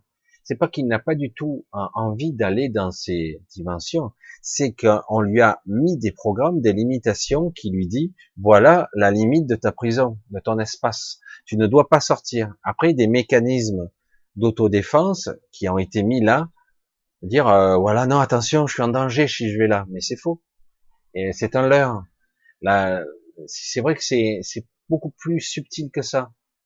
Ils sont plus que des freins, quoi. Alors c'est vrai aussi qu'on pourrait croire ça dans la vraie vie. Par exemple, quand je suis dans ma zone de confort, je n'ai pas envie de m'emmerder à faire des choses qui me mettraient en danger. On a cette sensation aussi, du coup, waouh, je me sens pas à l'aise si je sors de ma zone de confort. Et paradoxalement, bien souvent, presque toujours, dès que je sors de ma zone de confort, que je fais des choses que je n'ai pas l'habitude de faire, presque contre mon avis intérieur de ma boussole, soi-disant, qui est la fausse boussole, c'est la peur qui est aussi. Souvent, quand je vais dans cette direction-là, et que je vais au-delà, eh bien, du coup, je déplace mes limites, je vais plus loin. J'ai senti qu'en moi, quelque chose s'était débloqué. Mais encore faut-il avoir la force nécessaire interne et la prise de conscience pour aller au-delà. S'autoriser à dépasser ses peurs. Et c'est pas toujours évident, quoi pourquoi aujourd'hui tant de gens se rendent compte de l'illusion? Et c'est intéressant. Est-ce que ça veut dire que qu'on est maintenant capable de sortir des illusions et de la vérité? Tu as répondu en grande partie à la question. Tu répondu à grande c'est exactement ça, je l'ai déjà dit dans mes vidéos précédentes et là je vais le redire. Euh, aujourd'hui, on ne tolère plus, c'est plus possible de tolérer euh, l'aberration, euh, le mensonge, euh, l'illusion, ça marche plus. Ça, non, c'est terminé. Ce programme où euh, on vous enfumait, bon, bah, ok, c'est pas grave. Aujourd'hui, c'est intolérable, c'est inacceptable. On ne peut plus, on ne peut plus supporter ça. Du coup, on est forcément obligé maintenant d'être dans la trajectoire du juste je dois suivre ma boussole. Chaque fois que je vais me planter, aïe, allez hop, je reviens. Du coup, ça permet d'être dans le juste obligatoirement. Du coup, ben, le chemin va être balisé, on va être attentif, à moins d'aimer souffrir, quoi. Mais voilà, je suis la trajectoire. Donc oui, euh, on va être de plus en plus capable de voir le chemin, la trajectoire. C'est balisé maintenant, et c'est euh, quelque part à la fois douloureux si on n'écoute pas, est magnifique parce qu'au moins, ah ben, il est temps, quoi. On va sortir maintenant. Maintenant, on nous, on nous balise la sortie. Je veux dire, euh, c'est simple. Canalise tes ressentis. Putain, j'en chie des bulles. Ah, donc c'est pas bon. Ah ben, c'est par là, alors. Ah ouais? L'ego, lui, il est pas content, hein, des fois. Et pourtant, dans son fort intérieur, on sent que c'est la, la trajectoire. Oui. On va pouvoir être capable de sortir si on est, euh, on va, pour l'instant, ce que je vois, ce que je constate vraiment, ce que je constate vraiment, c'est que euh, la vérité, c'est que les gens sont encore dans la peur, évidemment, et du coup, ils vont avancer lentement, mais ils vont avancer. On y vient, tout doucement, parce qu'il n'y aura pas d'autre choix. C'est aussi simple que ça. Ouais, les peurs sont des freins. C'est sont des freins et voire même euh, des rebousse-poils, hein, c'est-à-dire qu'en gros, j'ai peur, j'y vais pas. Du coup, euh, ben, c'était là la sortie. Ah mais non, moi je vois euh, quelque chose qui est difficile, qui est terrible, donc j'y vais pas. C'est parfois plus que des freins, mais certains quand même vont être capables d'aller au-delà de ces peurs, en ayant peur quand même, et d'avancer doucement, oui, quand même, en traînant les pieds, et après réaliser, merde, si j'avais su ça avant, je serais sorti bien avant, quoi. Eh oui. Les barreaux de la prison, c'est des énergies qui baissent notre vibration, qui nous, qui, quand c'est la peur, les angoisses, les doutes, les programmes récurrents qui nous maintiennent dans un enfermement. Exactement.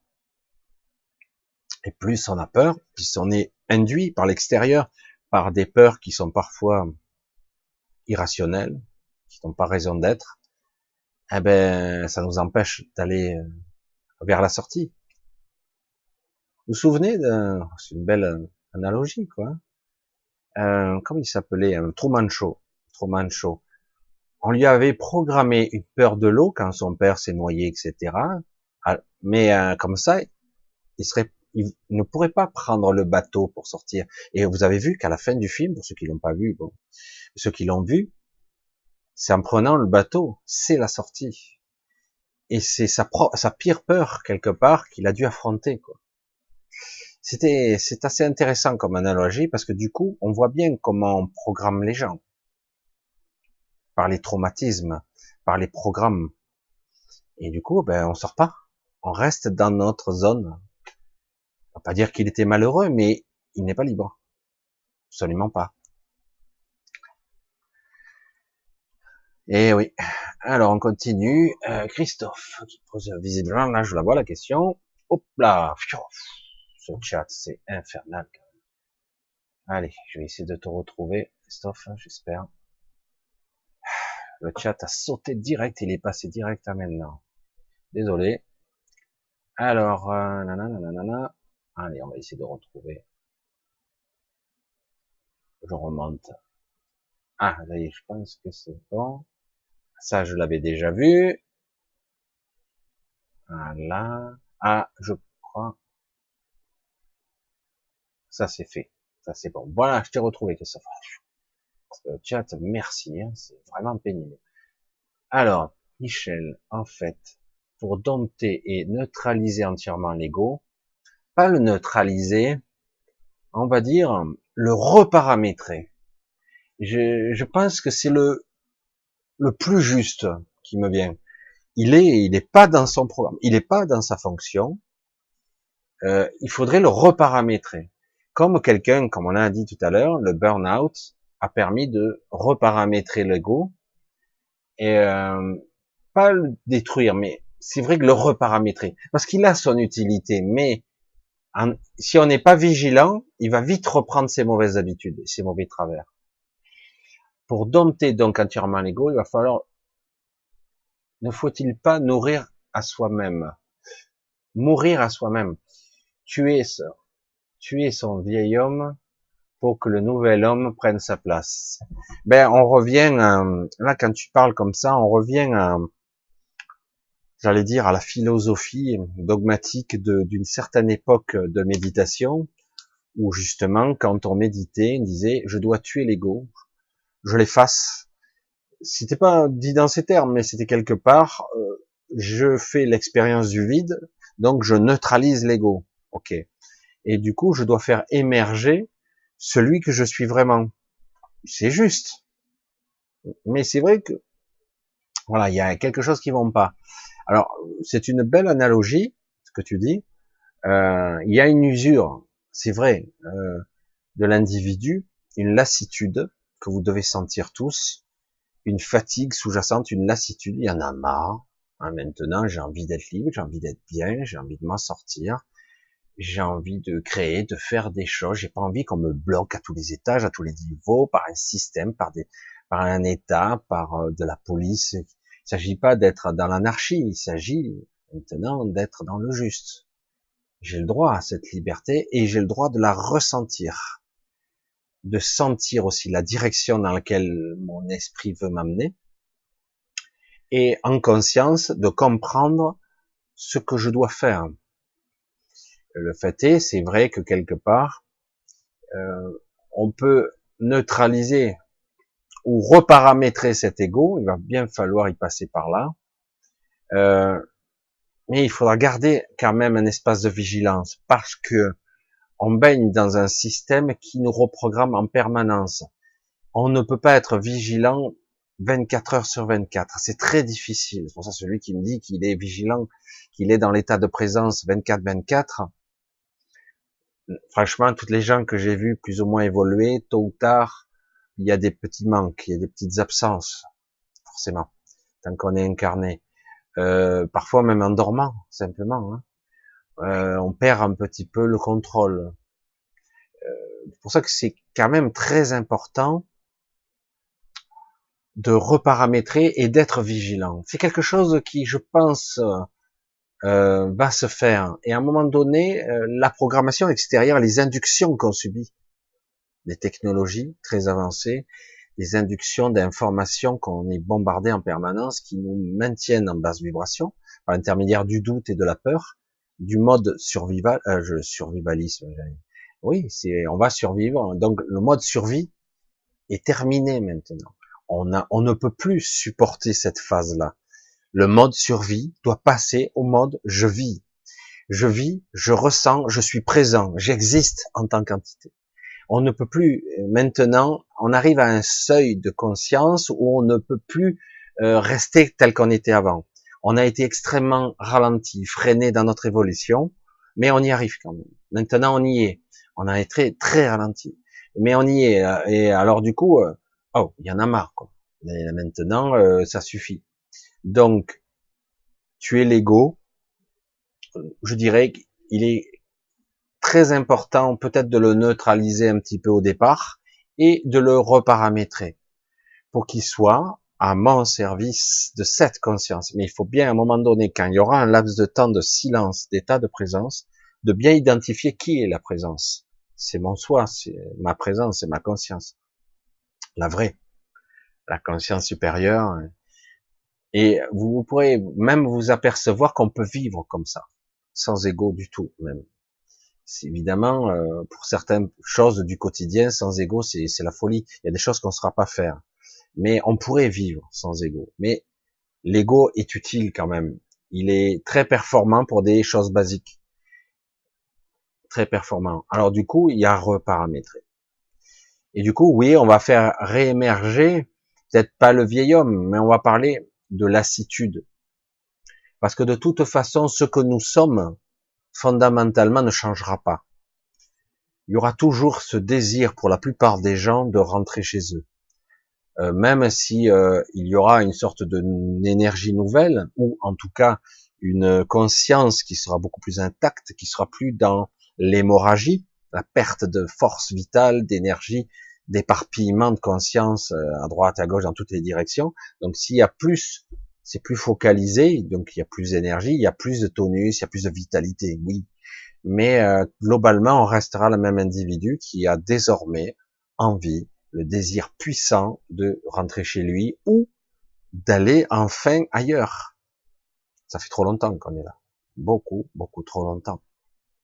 Et c'est ça que vous ressentez tous, plus le moment, il y a une merde, c'est lourd, j'en ai marre maintenant, je veux sortir. C'est pour ça que je parlais d'emprisonnement et que l'ego était complice de tout ce système, parce qu'il était paramétré pour ça. Alors oui, je suis d'accord avec toi, mais ouais, disons qu'on va le reformuler.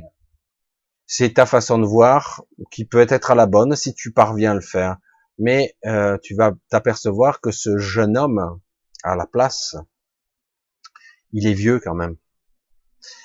Ce qu'on va euh, essayer de récupérer, c'est l'énergie, la force vitale qu'on perd tous les jours. J'en avais à parler à un moment donné, à un moment rien que d'y penser, ça m'épuise. Mais l'homme tel qu'il devrait exister devrait vivre près de 900 ans. La biologie, on dit 130, mais en réalité, au niveau énergétique, on, pourrait vivre plus de neuf siècles. Euh, mais si au niveau génétique on se modifie comme il est prévu, euh, on va devenir un, autre, un homme nouveau déjà physiquement. Mais on a tellement été ralenti euh, dans notre évolution que ça traîne les pieds quand même. Là aujourd'hui, hein, je le dis, hein, ça fait déjà plusieurs mois que je le dis, c'est nous qui ralentissons l'évolution. On nous a programmé comme ça et il continue. On nous envoie l'information, non non, vous êtes des pauvres misérables, et du coup on y croit. Alors qu'en réalité, on pourrait maintenant, grâce à cette vision et ce malaise intérieur, grâce, pas à cause, grâce à ce malaise, on pourrait se dire, ah ben maintenant, je ne peux plus rester dans cette zone d'inconfort, je ne peux plus. C'est pas possible. J'ai besoin d'aller ailleurs. Donc, il s'agit pas d'un homme nouveau, mais quelque part d'une évolution, devenir autre chose. au niveau égotique, au niveau mental, au niveau physique, au niveau énergétique. C'est-à-dire, en gros, c'est une transformation qui nous permettra de nous régénérer ou, pour certains, de partir, de revenir ou de rentrer chez eux. Parce que certains, ça fait des centaines de milliers d'années qu'ils sont là. C'est difficile à croire, mais euh, ouais, c'est ça. Alors, Vanny Life, face à l'illusion, ne faut-il pas décider en laissant derrière tout, toute idée sans résoudre le problème? Si je te disais qu'il n'y a pas de problème, en fait, que même le problème, il fait partie du, de ce qui te fait croire qu'il y en a mais en fait, il n'y en a pas. Euh, ouais, malheureusement, c'est vrai que je les ai vécus, donc... Euh, alors, ça veut pas dire qu'on on le ressent pas dans la vie de tous les jours, euh, mais lorsque tu rêves, par exemple, un bon rêve, hein, où tu es à peu près lucide, tu es pris dans un engrenage, une histoire, un scénario qui a l'air important. Tu dis non, je veux aller par là, je veux faire ci, je veux faire ça, et tu n'y arrives pas parce que euh, dans le rêve c'est trop, c'est chaotique, c'est pas linéaire comme histoire. Tu sautes du coq à l'âne, etc. Et ça, ça te contrarie. Tu veux rejoindre tel endroit et puis tu vois que tu t'éloignes au contraire. Et quand tu te réveilles, tu dis, mais qu'est-ce qu'on en a à foutre, quoi, c'est, sans intérêt. Mais quand tu étais dans le rêve, c'était important de suivre cette idée, ce concept, tu voulais aller par là. Mais quand tu es réveillé, et même, c'est con, quoi, pourquoi je voulais suivre absolument cette histoire, ce scénario qui n'a ni queue ni tête.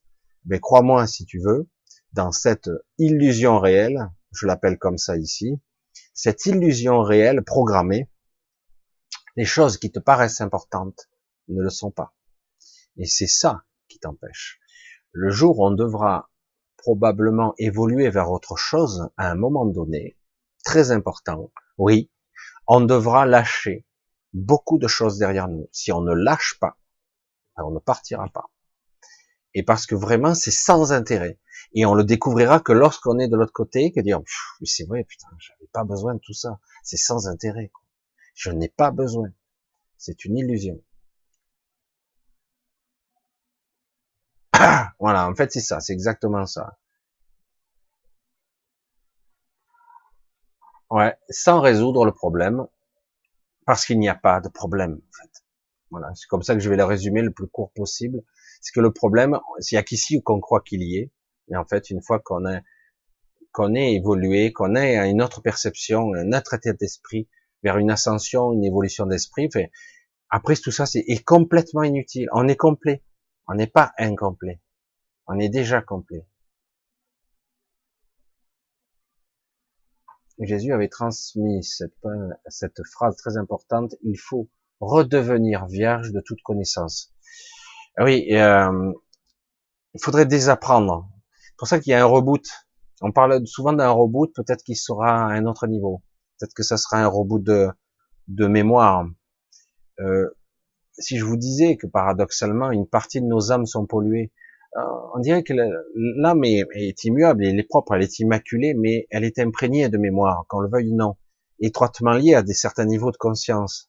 Ben, elle est un peu polluée. C'est pour ça qu'à un moment donné, quand on fait le reboot, euh, avec un état de conscience différent, plus en se dirigeant vers le faisceau de la vie, le faisceau de l'esprit, j'allais dire, eh ben du coup, eh ben, certaines mémoires vont automatiquement se purger.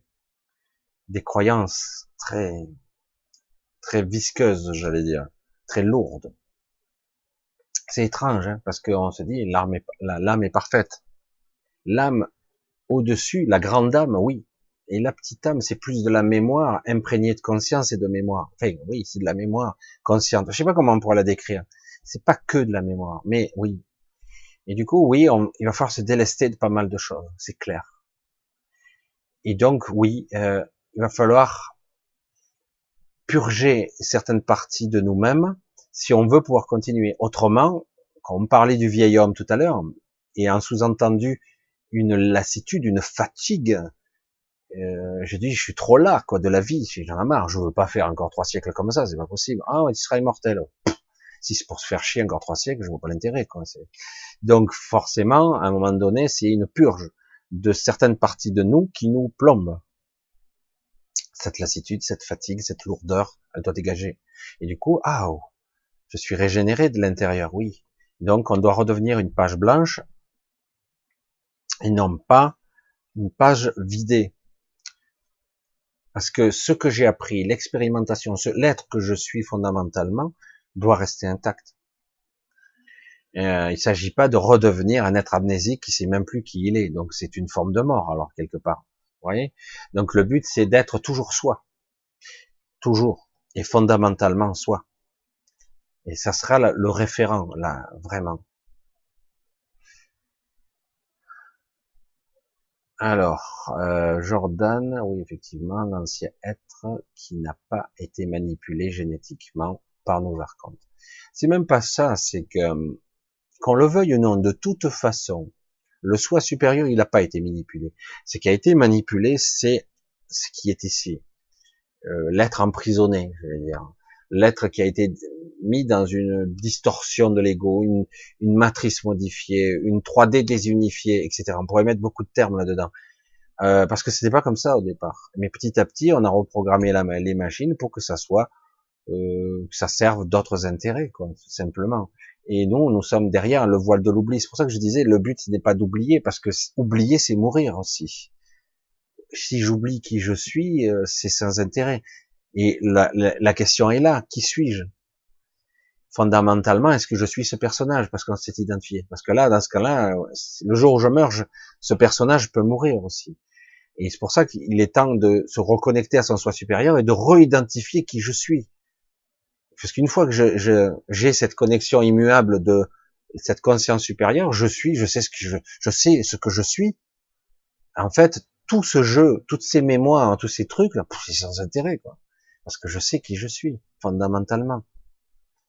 Il y aurait beaucoup à dire là sur les états de, conscience modifiés justement euh, qui permettraient d'expérimenter plusieurs mm, facettes de nous-mêmes avec des mémoires différentes, à des niveaux de, conscience différents et du coup on s'aperçoit qu'on est plusieurs et pourtant c'est toujours la même personne qui parle. On se souvient là et là on se souvient pas. Là j'étais quelqu'un d'autre mais c'était moi quand même mais je suis quelqu'un. Là je, je suis une femme. Là je, je sais pas je suis quelque chose d'autre mais fondamentalement, le cœur, la conscience d'origine, c'est toujours la même. Et, c'est de ça qu'il faut se reconnecter. Une fois que j'ai compris qui je suis, euh, en fait, tout ce jeu, il n'a plus aucun intérêt. Quoi. Mais c'est très difficile à, à comprendre hein, ce concept parce qu'il faut un petit peu l'expérimenter avec des états de conscience modifiés. Du coup, on commence petit à petit à toucher et à comprendre euh, que certaines choses sont, ne sont que des jeux, quoi, ou des moyens de contrôle ça peut être aussi des moyens de contrôle. Alors on continue. Euh, si on, se reconnecte à la source, peut-être qu'il y a moins de barrières. Qu'en penses-tu? Il n'y a plus de barrières. Si on se reconnecte à la source, euh, c'est même plus intéressant de venir là. On s'en va. Hein. Honnêtement, celui qui se reconnecte à la source, quel intérêt de revenir ici? Il a atteint euh, ce qu'il est censé être, c'est-à-dire l'état de complétude, euh, l'entièreté de son être, euh, l'être parfait. Je peux pas le dire mieux, quoi. Hein. Vraiment un être complet. Euh, la source. C'est vrai que se connecter à la source, c'est très difficile directement, franchement, parce que qu'on le veuille ou non, il va falloir se déshabiller en grande partie de cet ego, de tous ces corps, parce qu'autrement, pardon, parce qu'autrement ça ne marche pas. Il y aura toujours une distorsion, il y aura toujours euh, une interprétation. Pour être capable de se reconnecter à la source, il faudrait être capable de se déshabiller de tous ces corps intriqués, de, se délester de tout, vraiment, de tout lâcher derrière soi. C'est pas évident. Hein. Euh, en revanche, déjà dans un premier temps, de se reconnecter, voire d'être capable de fusionner avec son soi supérieur, du coup, euh, déjà, c'est une étape qui est énorme. Parce que du coup, on a affaire à un être qui est complètement et totalement dans le supramental, qui est déjà une conscience élargie à un niveau incroyable. Et euh, si c'est et à ce niveau-là, ça reste quelque part euh, la solution intermédiaire la plus parfaite. On peut continuer à évoluer, on peut même arriver à s'incarner si on veut, à certains niveaux, mais avec une maîtrise. ah, ça lâche un petit peu là. Euh, la connexion à la source, certains disent qu'ils le font. Je sais qu'il y en a certains qui le disent, qu'ils le font. Euh, j'ai du mal à concevoir ça. Je dis pas qu'ils mentent, attention, mais j'ai du mal à concevoir là qu'il pourrait y avoir un tel décalage avec l'être physique, l'être mental, l'être égotique qui est embourbé dans la 3D et en même temps euh, être à la fois la source. Attention, on l'est, hein, mais être conscient de ça, d'être connecté au-delà de la source, être la source, être fusionner avec elle, revenir à ce que nous sommes originellement, oui. Et euh, mais il y a une telle écart d'évolution entre les deux, euh, ça me paraît, évidemment, ça me dépasse moi personnellement. Hein. Donc ceux qui prétendent le faire, je dis waouh, pourquoi ils reviennent quoi? Je me pose juste cette question parce que si tu arrives à cet état de béatitude, de complétude où l'ego, le mental, le corps toutes les intrications n'ont plus aucun sens. Pourquoi tu ne restes pas? Parce que franchement, c'est l'état euh, le plus parfait qui puisse exister, théoriquement en tout cas. C'est le nirvana, etc. Après, euh, d'autres ont d'autres objectifs, d'autres personnes ont d'autres objectifs. Atteindre un certain nombre vision, d'atteindre un certain niveau, un certain monde, euh, une certaine évolution, certaine autonomie dans l'essence de l'être. Euh, il y a beaucoup d'évolutions qu'on peut s'atteindre, développer son corps, son corps divin, son corps d'être etc., etc. Euh, mais donc, mais ça, c'est toujours avant la source. C'est bien avant tout ça. Il y a tellement à faire, tellement, tellement, avant de se connecter à la source. La source, de toute façon, elle coule en nous, qu'on le veuille ou non. Tout ce qui existe coule. Euh, après, pour moi, notre évolution naturelle serait qu'on passe on est ou une symbiose ou une réunification avec notre soi supérieur. Pour moi, mais je pense que c'est l'étape naturelle qui viendrait, d'évolution qui devrait venir. Il est possible qu'on, même on n'y parvienne pas tout de suite, qu'on passe par une phase intermédiaire, je l'ai déjà expliqué, donc par une transformation de notre corps et passer par une autre évolution intermédiaire. Voilà. C'est très possible. Euh, donc ça dépend. Je pense qu'il n'y a pas qu'une seule trajectoire possible, il y en a plusieurs. Et c'est vrai que dans ces cas-là, donc il y a un reboot interne et c'est lassitude, c'est fatigue liée à des programmes lourds, des kilomètres et des kilomètres de programmes. Imaginez un programme informatique qui a des kilomètres de, bugs qu'il faudrait enlever, quoi. Et ça a été fait exprès pour nous alourdir, évidemment déjà purgé de tout ça, évidemment, on serait ressourcé. On aurait une nouvelle vitalité. On parlait, du jeune homme tout à l'heure, mais c'est en fait euh, une sensation d'un corps neuf, oui, en effet. un renouvellement, un ressourcement. J'ai pas la prétention ici parce qu'on on est face à quelque chose qui est, selon moi, incommensurable. La source, c'est, c'est indéfinissable c'est c'est tout ce qui est quoi. Et on peut le dire avec des mots, et c'est ridicule, c'est réducteur, c'est c'est faible, c'est c'est tout ce qui est, c'est c'est inimaginable.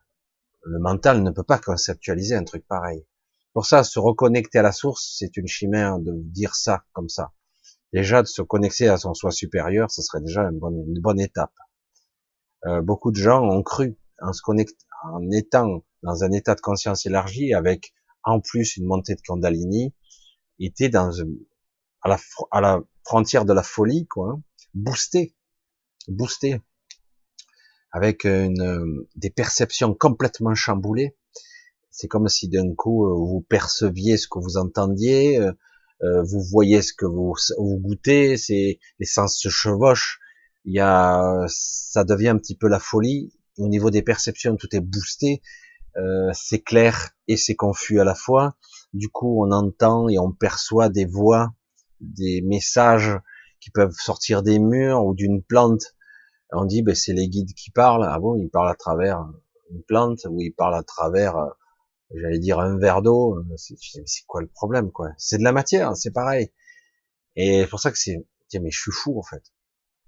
Euh, ça, c'est des formes d'évolution, mais c'est très difficile à conceptualiser. Et ça, n'est plus ni moins, ce sont des, c'est un boost. La montée de Golanini, c'est une énergie, et, euh, et l'élargissement de conscience, c'est, euh, on est loin de la source encore. On est très très loin. C'est, enfin, après, ce que je peux entrevoir, c'est mais bon, l'image est belle en tout cas. Oui, c'est évidemment se connecter à quelque chose qu'on a de plus haut possible. C'est une forme déjà de libération. Et surtout une forme de... On perd, on perdra de vue cette servitude, cette lourdeur, cette fatigue. Voilà. C'est de ça qu'il s'agit.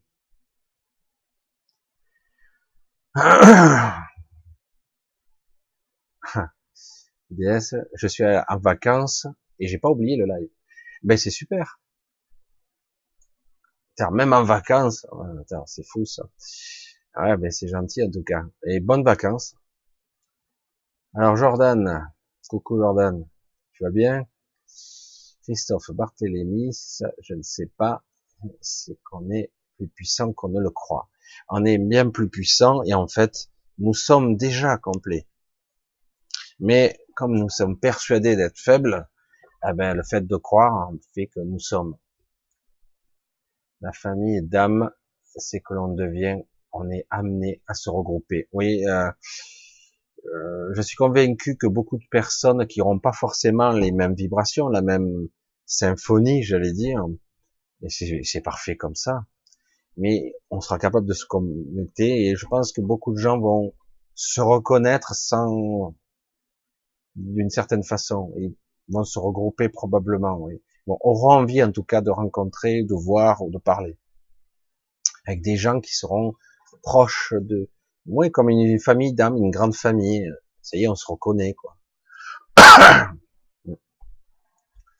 Alors, c'est sympathique et drôle à plusieurs. On fait des déclics, génial. Alors, drôle, Jordan. Bon, je continue pour voir s'il y a des questions, Zone 51, y a-t-il vraiment des êtres des étoiles?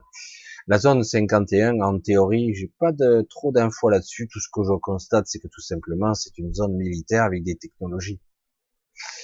Euh, Est-ce qu'il y a des êtres des étoiles? C'est surtout euh, des expérimentations qui se font là-bas. Mais bon, il y a d'autres d'autres endroits où il y a des expérimentations, oui. Mais est-ce que des êtres, des étoiles, c'est, ça me fait sourire parce que c'est pas, je critique pas du tout, parce que euh, pour la plupart d'entre nous, nous sommes déjà des êtres, des étoiles incarnées, mais on l'a oublié. C'est pour ça que ça me fait sourire. Mettre son double à côté de soi avec ses peurs, ses inquiétudes, ses tristesses et se regarder sans tout que l'on se sent plus léger et on envoie l'amour à sa partie sombre. Oui, je vois la, façon, Marie, de, faire, évidemment. Il s'agit simplement, pour l'instant, de continuer à avancer, malgré la fatigue, la lourdeur et le côté pénible.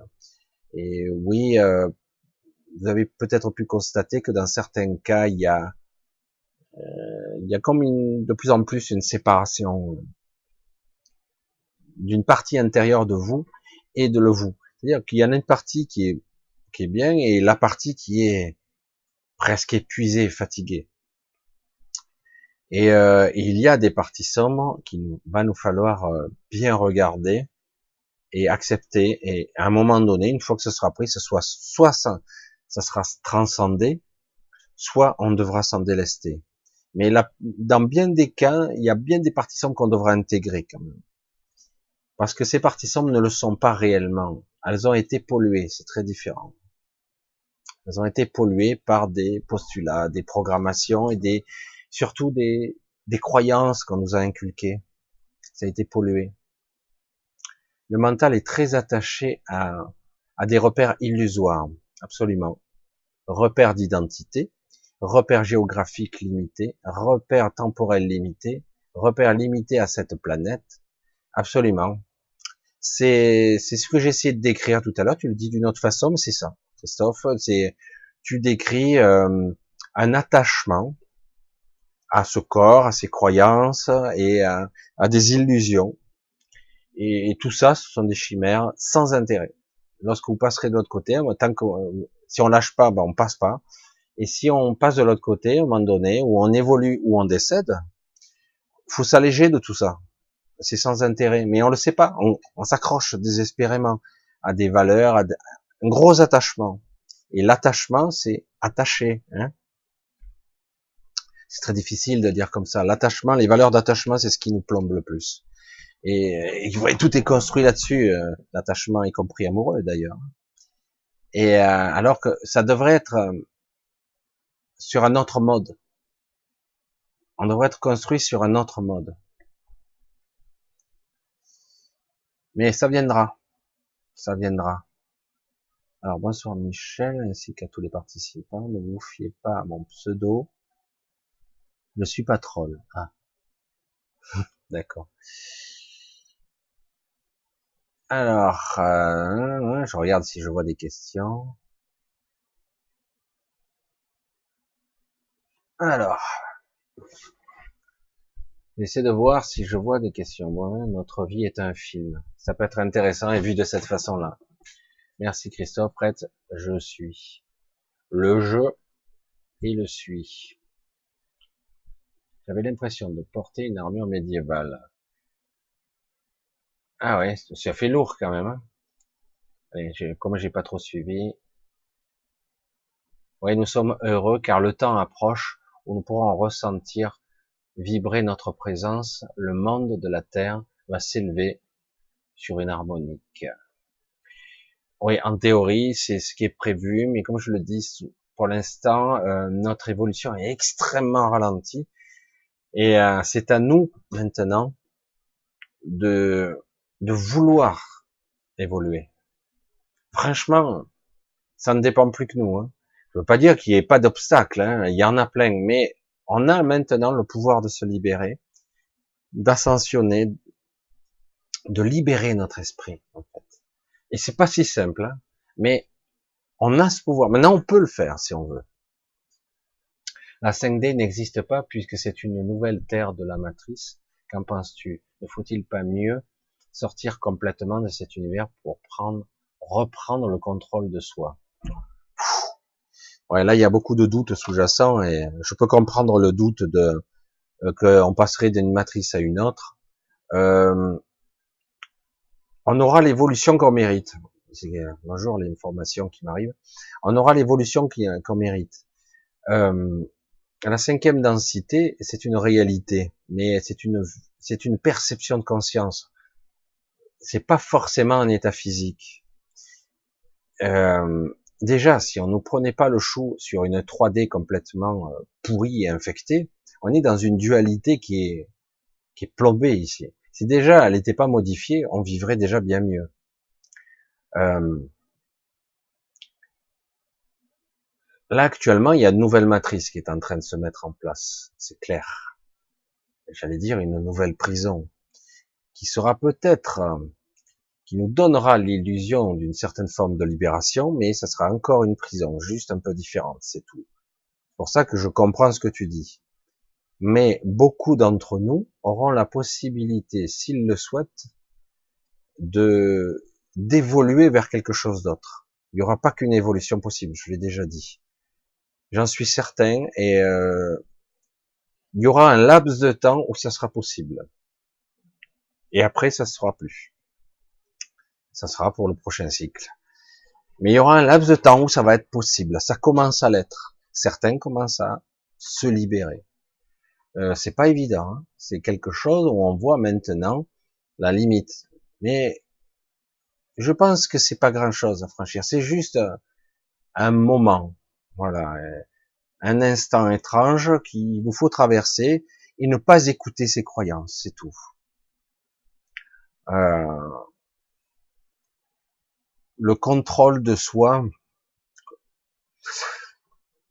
C'est vrai qu'au début, euh, quand on parlait de 5D, tout ça, on parlait de réunification du grand soi, du soi divin, du soi supérieur, qu'importe le terme. Moi, je l'appelle le vrai moi, celui que je suis censé être celui que je suis censé incarner. Et euh, pas avec toutes ces frayeurs, c'est physiquement euh, avec un corps abîmé, fragile, euh, qui, qui tombe malade. On devrait avoir des corps qui sont solides, qui tombent pas malades, mais ça aussi, on nous a fait ça comme ça, avec des corps chétifs. C'était volontaire. Lorsqu'on commence à évoluer, il vaut mieux mourir vite. On nous dégrade parce que si on commence à vivre deux siècles, trois siècles, on commence à apprendre, on commence à avoir les connaissances, on accumule des connaissances au cours d'une vie. Au lieu de ça, vous vous apercevez qu'on a une lassitude, on a une fatigue, et on se dégrade euh, physiquement et mentalement d'ailleurs. On est encombré d'informations erronées sans, sans intérêt. On se fatigue très vite parce qu'on a été conçu. Donc, dans l'évolution de cinquième densité, ce serait plus un élargissement de conscience. On est dans le supramental et dans l'élargissement de conscience. Là, oui. Et euh, mais pour parvenir à ce niveau de conscience, ce qui est possible, il faut falloir se délester des parties qui sont mal maîtrisées. En tout cas, des parties qui sont mentales, de peur euh, basique, instinctive, des, des peurs qui sont euh, qui n'ont plus de raison d'être. Imaginez que ici on peut manifester des choses, hein. on peut influencer la réalité, on peut modifier un événement sans problème. On n'en a même pas conscience la plupart du temps. Imaginez que vous soyez en cinquième densité, alors ça a l'air d'un univers qui sera comme vous le souhaitez, en fait, c'est le paradoxe, mais avec la capacité de cinquième densité, vous pourrez manifester ce que vous souhaitez, les événements ou l'expérience que vous voulez vivre pourrez la manifester. Si vous êtes dans le, la peur et le cauchemar, ah ben, vous allez manifester vos pires cauchemars. Là est la réalité, tant qu'on ne se sera pas libéré ou créé une sorte d'énergie plus symbiotique entre ce qu'on appelle la part lumineuse et la part obscure, tant qu'on n'aura pas généré une énergie médiane qui sera plus juste et plus équilibrée, qui sera dans l'équilibre, ben on ne manifestera que des choses qui sont terribles, des horreurs. Imaginez d'être d'être projeté dans un monde où tout est à créer et qu'en fait votre esprit est encore pétri de ses peurs, de ses croyances ici, ben vous allez recréer le même carcan en cinquième densité. Vous serez à nouveau une victime, vous serez encore dominé par des êtres qui se prennent pour des êtres supérieurs, et ça recommencera. Donc, il est capital de prendre conscience de mes défaillances, de mes programmes. C'est, sais pas un jugement quand je dis mes défaillances, puisqu'on m'a beaucoup aidé hein, à être comme ça. Les programmes, ils viennent pas que de moi. Hein. Il y a aussi, on m'a aidé à être comme ça, affaibli, et avec des distorsions du mental et des peurs archaïques qui remontent à la surface, etc. Donc tout ce processus, euh, il faut que j'en prenne conscience et dire bon, toute cette partie-là, j'en veux pas. Ça, hop, à la corbeille. Ça, par contre, l'expérimentation que j'ai vécue, je vais l'intégrer. Ça peut me servir. C'est utile. Et je dois être dans une certaine forme de, de vérité, d'authenticité, et, et d'être dans, voilà, maintenant ce que je veux. Je veux créer cette réalité-là pour moi du coup, si je suis en cinquième densité, avec une certaine évolution de l'esprit, avec cet élargissement de perception, etc., je serai dans une réalité beaucoup plus juste, beaucoup plus équilibrée au niveau des forces. Si j'ai pas fait ce nettoyage ou cet équilibrage intérieur, eh ben, je vais créer un, monde encore de démons et de monstres. Parce que en cinquième densité, euh, on va manifester très rapidement ce qu'on est. N'oublions pas la racine de ce que nous sommes. Nous sommes des esprits, des purs esprits, qui sommes incarnés, emprisonnés dans des corps, comme certains disent, mais pour normalement à une certaine époque, on avait choisi de l'être. Mais après, il y a eu tellement d'abus. Du coup, on a oublié, on sait même plus qui on est. Quoi. Vous voyez, je pense que j'ai un petit peu décrit ma perception hein, de cette évolution. En tout cas, il est clair que il va falloir se délester et et d'intégrer des choses et d'équilibrer. C'est obligé. Autrement, ça, on ne pourra pas évoluer. Allez, on continue un petit peu. Ah, j'ai voulu sortir de mon corps. c'est Erin qui dit ça. Je voulais aller dans l'espace, j'ai entendu un rembrissement d'avion et la peur me l'a bloqué, je suis retombé dans mon corps. J'ai été malade deux jours. Ça arrive que dans certains cas, euh, évidemment, le côté émotionnel, encore le corps émotionnel, toujours lui, euh, nous fait revenir hein, brutalement et rapidement. Et du coup, on est parfois déphasé par rapport à ça. Euh, normalement, lorsqu'on sort au niveau de l'astral, et des fois l'astral, je le dis, l'astral basique, c'est le, c'est le niveau mental du, c'est encore notre prison, hein, c'est notre carcan, on n'est pas sorti. On peut aller très très loin, hein, on peut faire plein de choses, mais on est quand même dans la matrice, on y est toujours. Parce que la matrice n'est pas uniquement tirée autour de la Terre, elle est aussi, euh, c'est très complexe. Parfois on sort, on n'en a même pas eu conscience, mais ça dure pas très longtemps. mais il est clair que si on n'a pas une certaine maîtrise de nos émotions, les émotions primaires, telles que la peur, simplement, le corps émotionnel nous fait rentrer illico presto dans le corps. C'est instantané. Vous vous réveillez, des fois mal de tête, nausée, mal, patraque. L'idéal, c'est d'essayer de, se recoucher, de, redormir, de se, et ça se remet tout seul normalement. Bon, des fois, on n'est pas traque.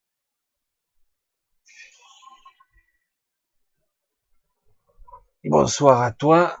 Alors le, prénom, Tarsouk Baruto. Je sais pas si c'est ton vrai nom, mais en tout cas, bonsoir à toi. Ulysse, vous avez ouvert la porte de votre conscience vers cet horizon spirituel. Ok. Allez, on continue. On va essayer de trouver des questions qui seraient un peu plus utiles, monsieur Rib. Ce dont vous parlez est stupéfiant sur tous les points de vue.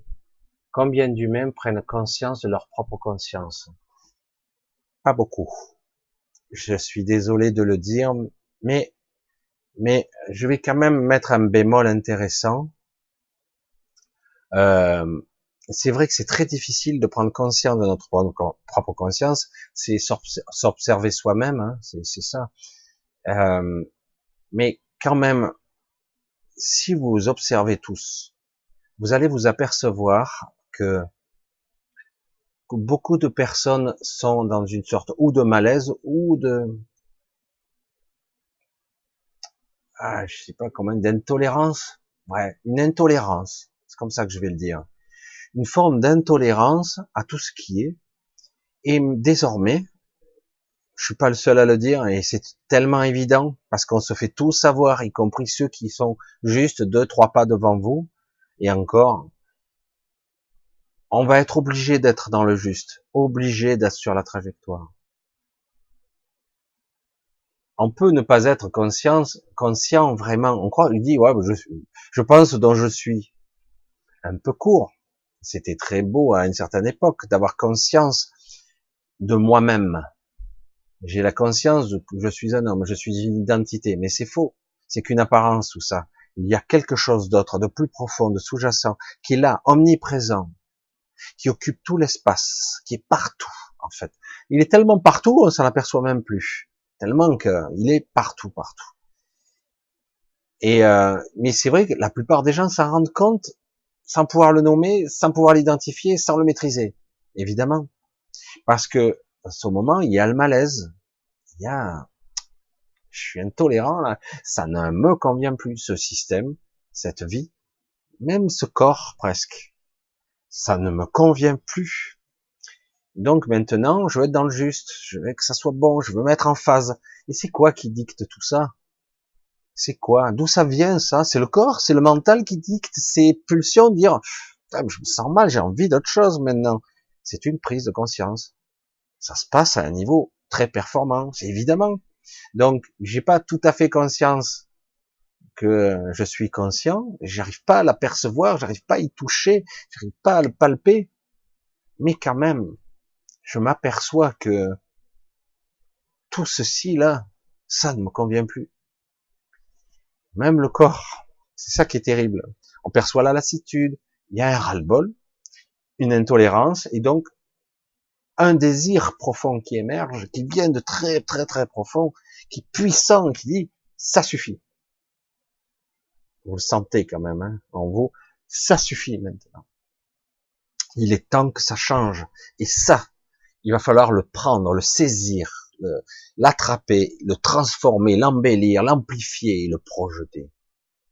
Pour qu'enfin tous les autres le captent, disent ah ouais ouais c'est comme ça que je veux aussi, moi aussi ah mais moi je vais rajouter ça, voilà. Et du coup une autre réalité peut émerger, quelque chose peut modifier toute la réalité. Là on parle de cinquième densité où d'un coup on ne crée pas forcément un monde idyllique, on parle d'un monde juste, équilibré, qui soit en vibration avec moi. Donc l'état de conscience, vous l'avez tous, forcément. Mais on n'a pas vraiment, on n'arrive pas à le toucher, à le palper. C'est un sujet hyper complexe, quoi. Le niveau de conscience élargi, la perception de soi. Waouh, c'est quoi?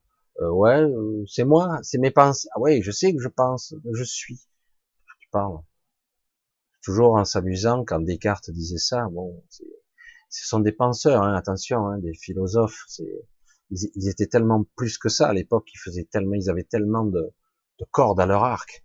Mais euh, en fait, aujourd'hui, on pourrait dire différemment. C'est parce que je pense que je suis, et non pas je suis parce, que je pense. Vous voyez, c'est l'inverse. Hein, on le sait tous. Quelque part, cet, cet, cet ego et ce mental qui pense, est-ce que c'est moi qui pense? Oui, oui, c'est moi. Je veux dire, mais quand je parle là, c'est pour ça que je cafouille bien souvent. Je suis en flux tendu avec mes informations. Je me connecte à mon soi supérieur. Des fois j'ai, des fois j'ai pas les informations parce que je suis brouillé, mais parce que mon mental prend le pas. Ou des fois c'est mon soi supérieur. Mais du coup, je ne raisonne pas. Je passe pas par le flux de la pensée, pas directement. Parce que si je passe par le flux de la pensée, je serai là à réfléchir trop, etc. Le but c'est d'avoir l'information.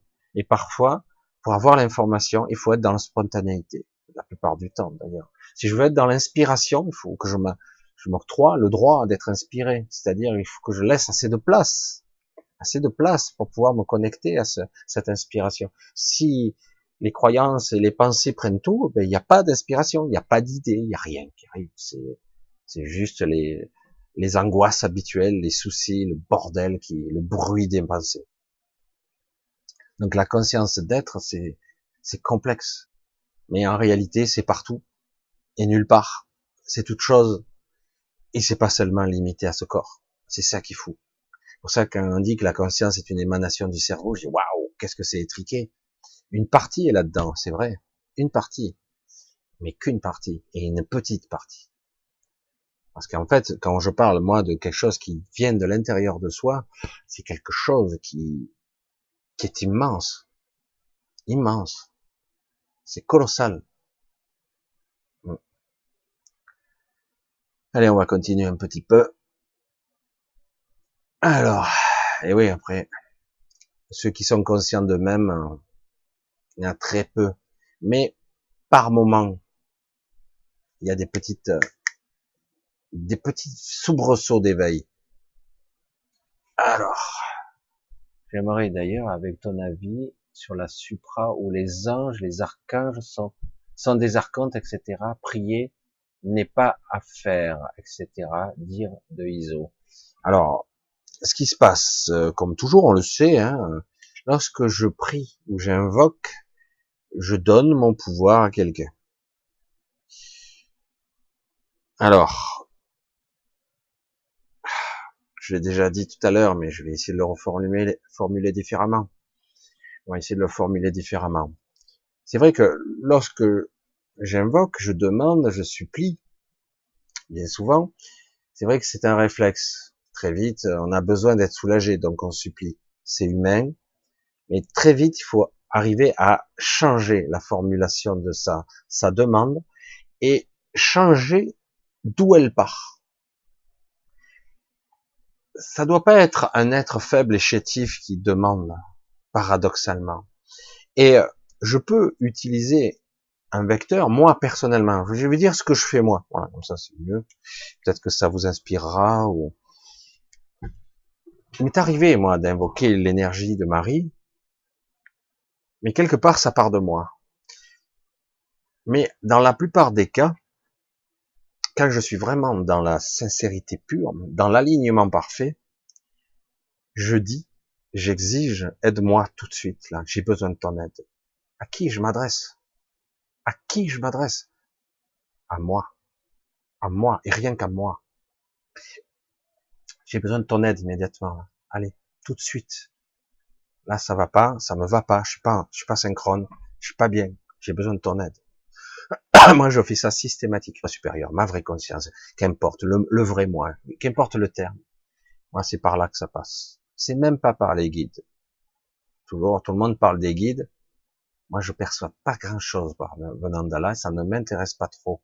Je dis pas que j'entends pas. Parce que j'ai entendu, j'ai fait des messages et j'ai trouvé que parfois le message n'était pas en accord avec ce que j'étais. Ça, c'est ma perception, hein, attention. Hein. C'est très personnel. Et euh, du coup, mais la seule truc aligné, le très performant et très juste, c'était toujours moi, mon soi supérieur, ma conscience supérieure. Quand je demandais de l'aide, c'était à moi. Moi, c'est comme ça que ça marche. Voilà. Parce que parfois, j'invoque, j'ai besoin, et ça marche, ça me soulage. Souvent, j'invoque l'énergie de Marie, l'énergie, la présence, la chaleur. Et ça doit partir de moi, de l'intérieur de moi. C'est-à-dire que c'est une partie de moi. Je sais pas si vous comprenez ça. C'est comme si j'étais toutes les couleurs de l'arc-en-ciel et que je pouvais utiliser une des cordes de temps en temps, la faire vibrer pour me soulager. Mais c'est pas suffisant. Si je veux arriver à aller plus loin, il faut que je m'invoque moi-même. C'est-à-dire, oh, euh, là, le petit personnage, il en peut plus, là. Il est au bout du rouleau. Je suis fatigué. J'en peux plus. Je peux pas avancer. Je suis au bout. Donc, je me demande à moi-même, bon, allez, maintenant, euh, tu me donnes l'inspiration, la guidance, la force nécessaire de continuer. Ou on arrête là.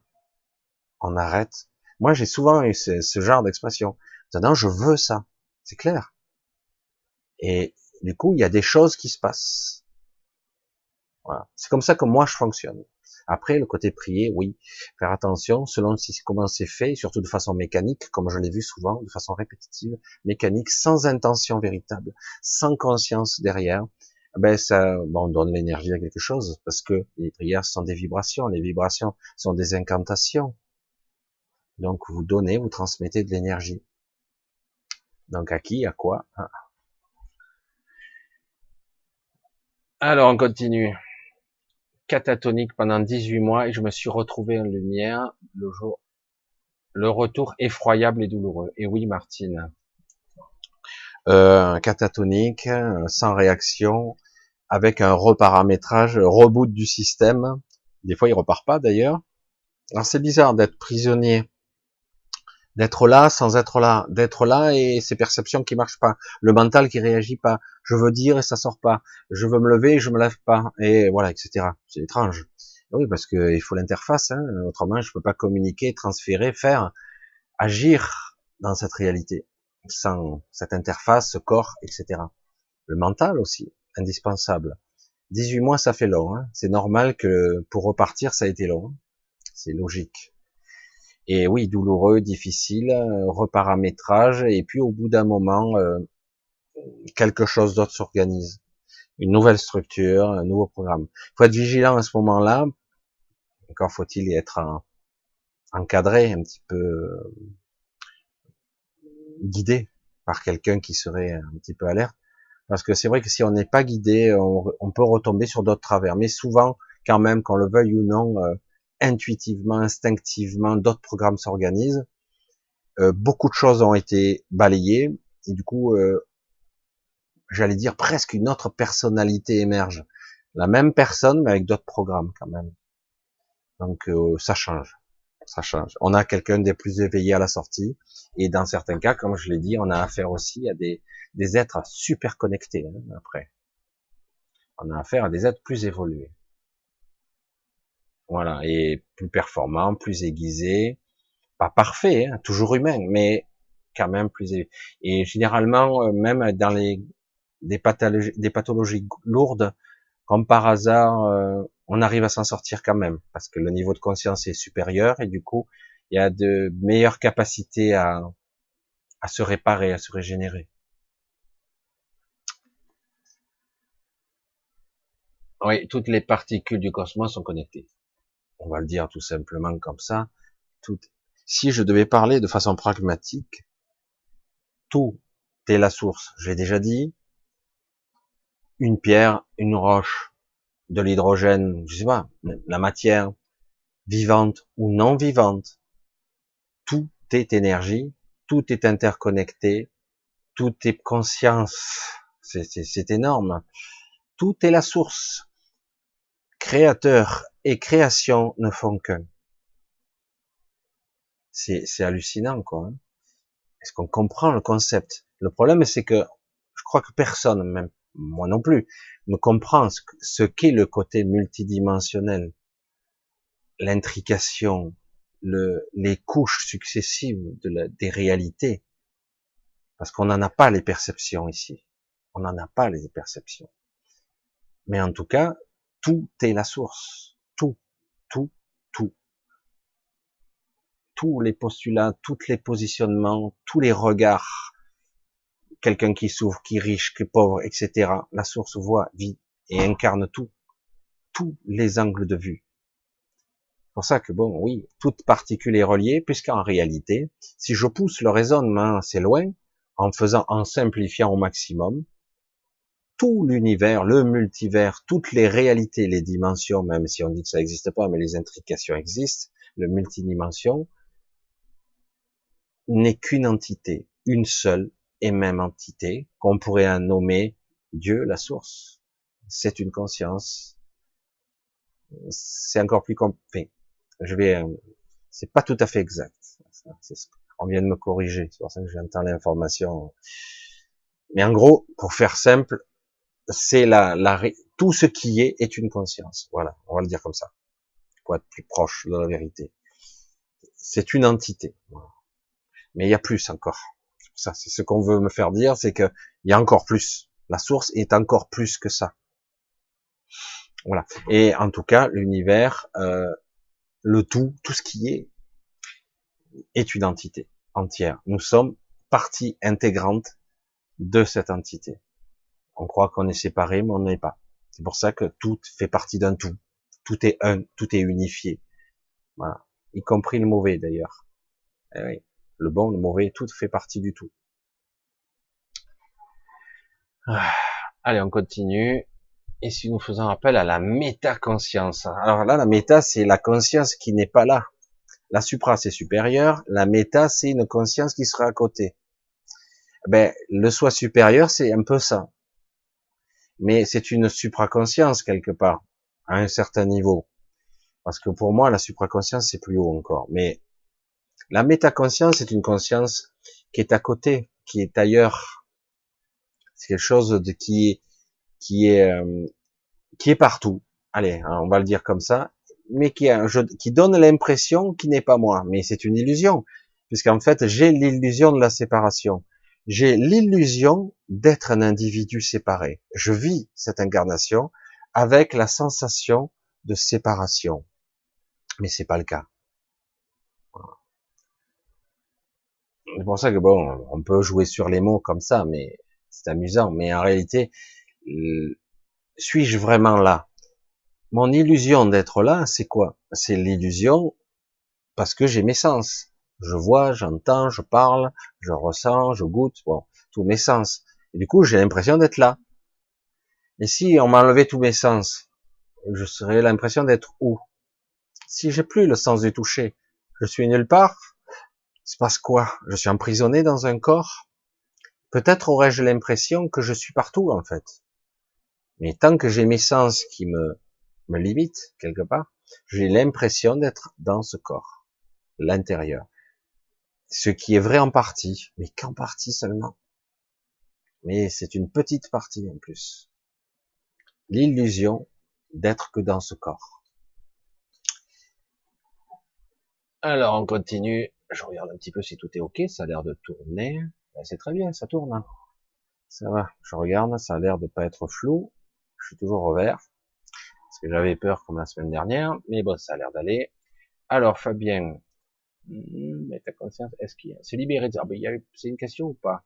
Steph Code qui dit se libérer de ces peurs qui sont un processus normal de survie archaïque. Oui, oui, oui, absolument, parce que quelque part, euh, je pense que c'est une évolution nécessaire aujourd'hui de passer un cran supérieur, d'évoluer vers au-delà de cette juste euh, la pulsion tribale, archaïque, survie de base, se nourrir et survivre.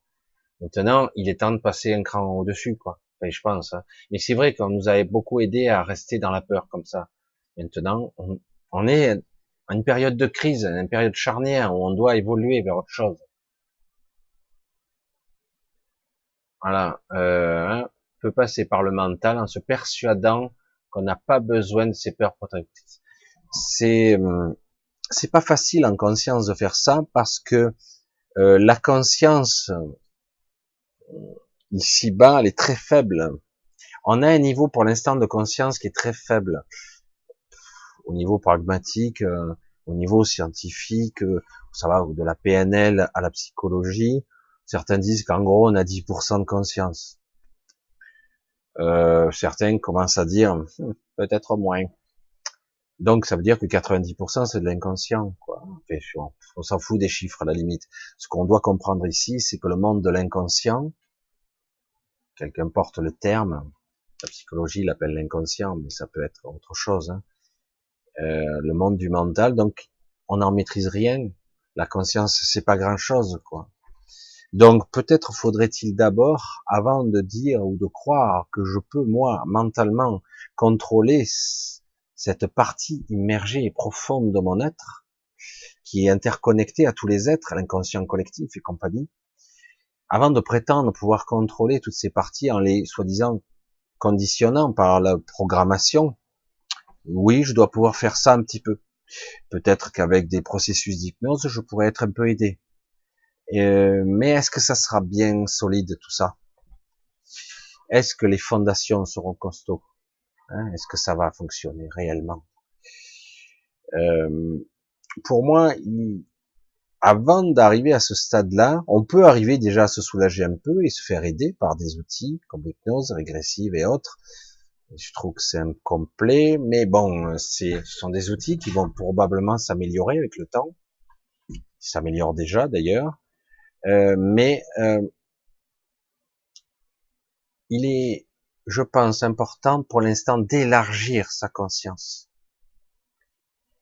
de se reconnecter, donc que ce soit supérieur, je me radote, mais d'élargir. Une fois que j'aurai un potentiel de conscience plus grand, plus vaste, et mieux aligné avec ce qui est juste pour moi et ce qui est juste pour tout ce qui est pour moi, mon univers. Une fois que je serai aligné, là, je pourrais peut-être faire des vrais choix. Je commencerai à en avoir. Je pourrais peut-être avoir un certain pouvoir sur mon inconscient. Je pourrais commencer à induire, à mettre en moi-même injecter des programmes, c'est-à-dire reprogrammer la machine que je suis ici, qui, interfère avec vous. Le personnage pourrait peut-être maintenant en conscience le faire. Mais tant que j'aurai un niveau de conscience limité, j'aurai un résultat limité.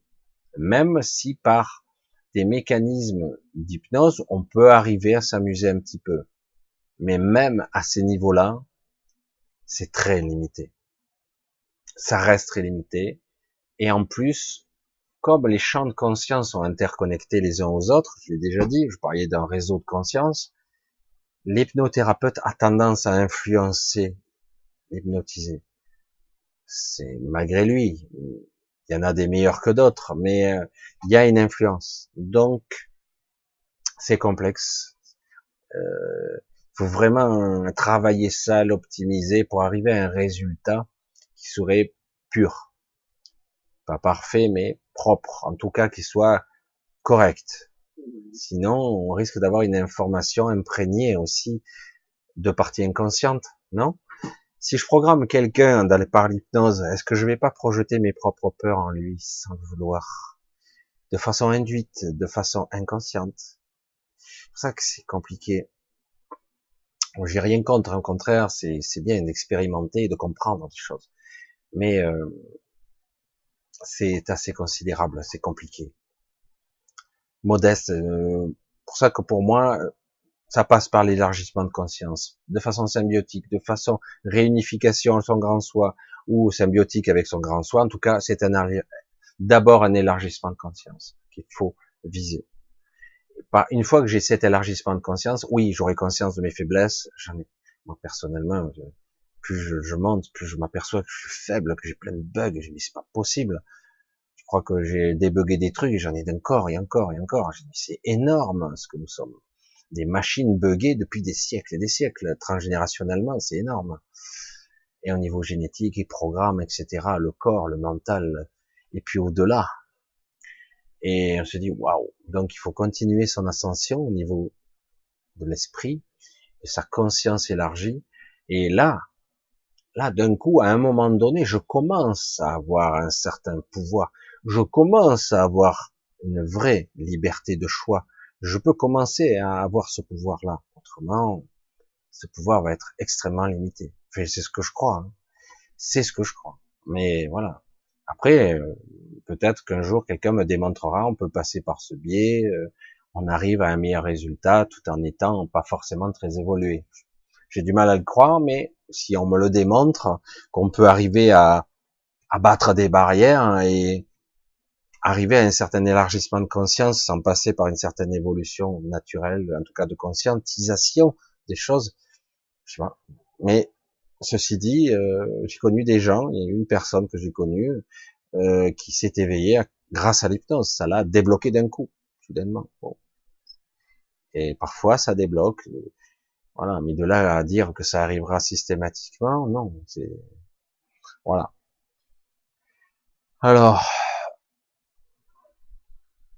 alors Fabien qui nous dit si l'ego ne bloque pas la mise en action, on devient euh, ne devient-il pas tout simplement l'expression de la couleur de que, que je suis, du filtre par lequel la source s'exprime? Quel est le piège? Alors, si l'ego ne bloque pas, euh, l'ego est une partie. Euh, certains disent, en s'amusant, en ironisant, ils disent que l'ego est une singularité, une anomalie produite par la conscience, le cerveau même, dans certains cas. C'est un peu réducteur. Hein. Euh, c'est pour ça que j'essaie de bien relire un petit peu. La théorie, oui, si, si quelque part il n'y a pas de croyance, il n'y a pas de programmation, il n'y a pas de limitation, il n'y a pas d'implant, il n'y a pas de toutes sortes de mécanismes qui me limitent à l'intérieur de moi, ah ben, la puissance de l'esprit, ce faisceau qui alimente cette poupée, ben, il arrivera une puissance de lumière extraordinaire, de mon soi supérieur, pas de distorsion, je restitue la pleine conscience. Waouh euh, Si ça arrive dans ce monde, j'aimerais rencontrer un tel être. Je pense qu'il existe des êtres très évolués. Attention, hein, je ne faites pas dire ce que j'ai pas dit. Il y a des gens qui sont extrêmement évolués. Euh, mais j'avoue que j'aimerais rencontrer un être qui serait capable de restituer quasiment à 100%, ce qui me semble peu possible dans cette réalité-ci, mais en tout cas le, maximum possible de restituer la puissance de l'esprit et d'une conscience parfaite, euh, aussi grande ou presque que, que ce que est, que est le soi supérieur ici, en tant qu'humain. Waouh! Je pense pas qu'un corps physique puisse tenir le coup il faudrait ce qu'on appelle un corps transmuté, très spécial. On parlait d'un corps cristallin ou des corps énergétiques très différents, mais un corps biologique comme on a nous, à mon avis, ne le supporterait pas. Hein. Le décodeur, il disjoncterait, il pèterait un boulard, il faudrait tout reparamétrer. Quoi. Il faudrait changer ce corps, c'est pas possible. Enfin, pour moi, hein.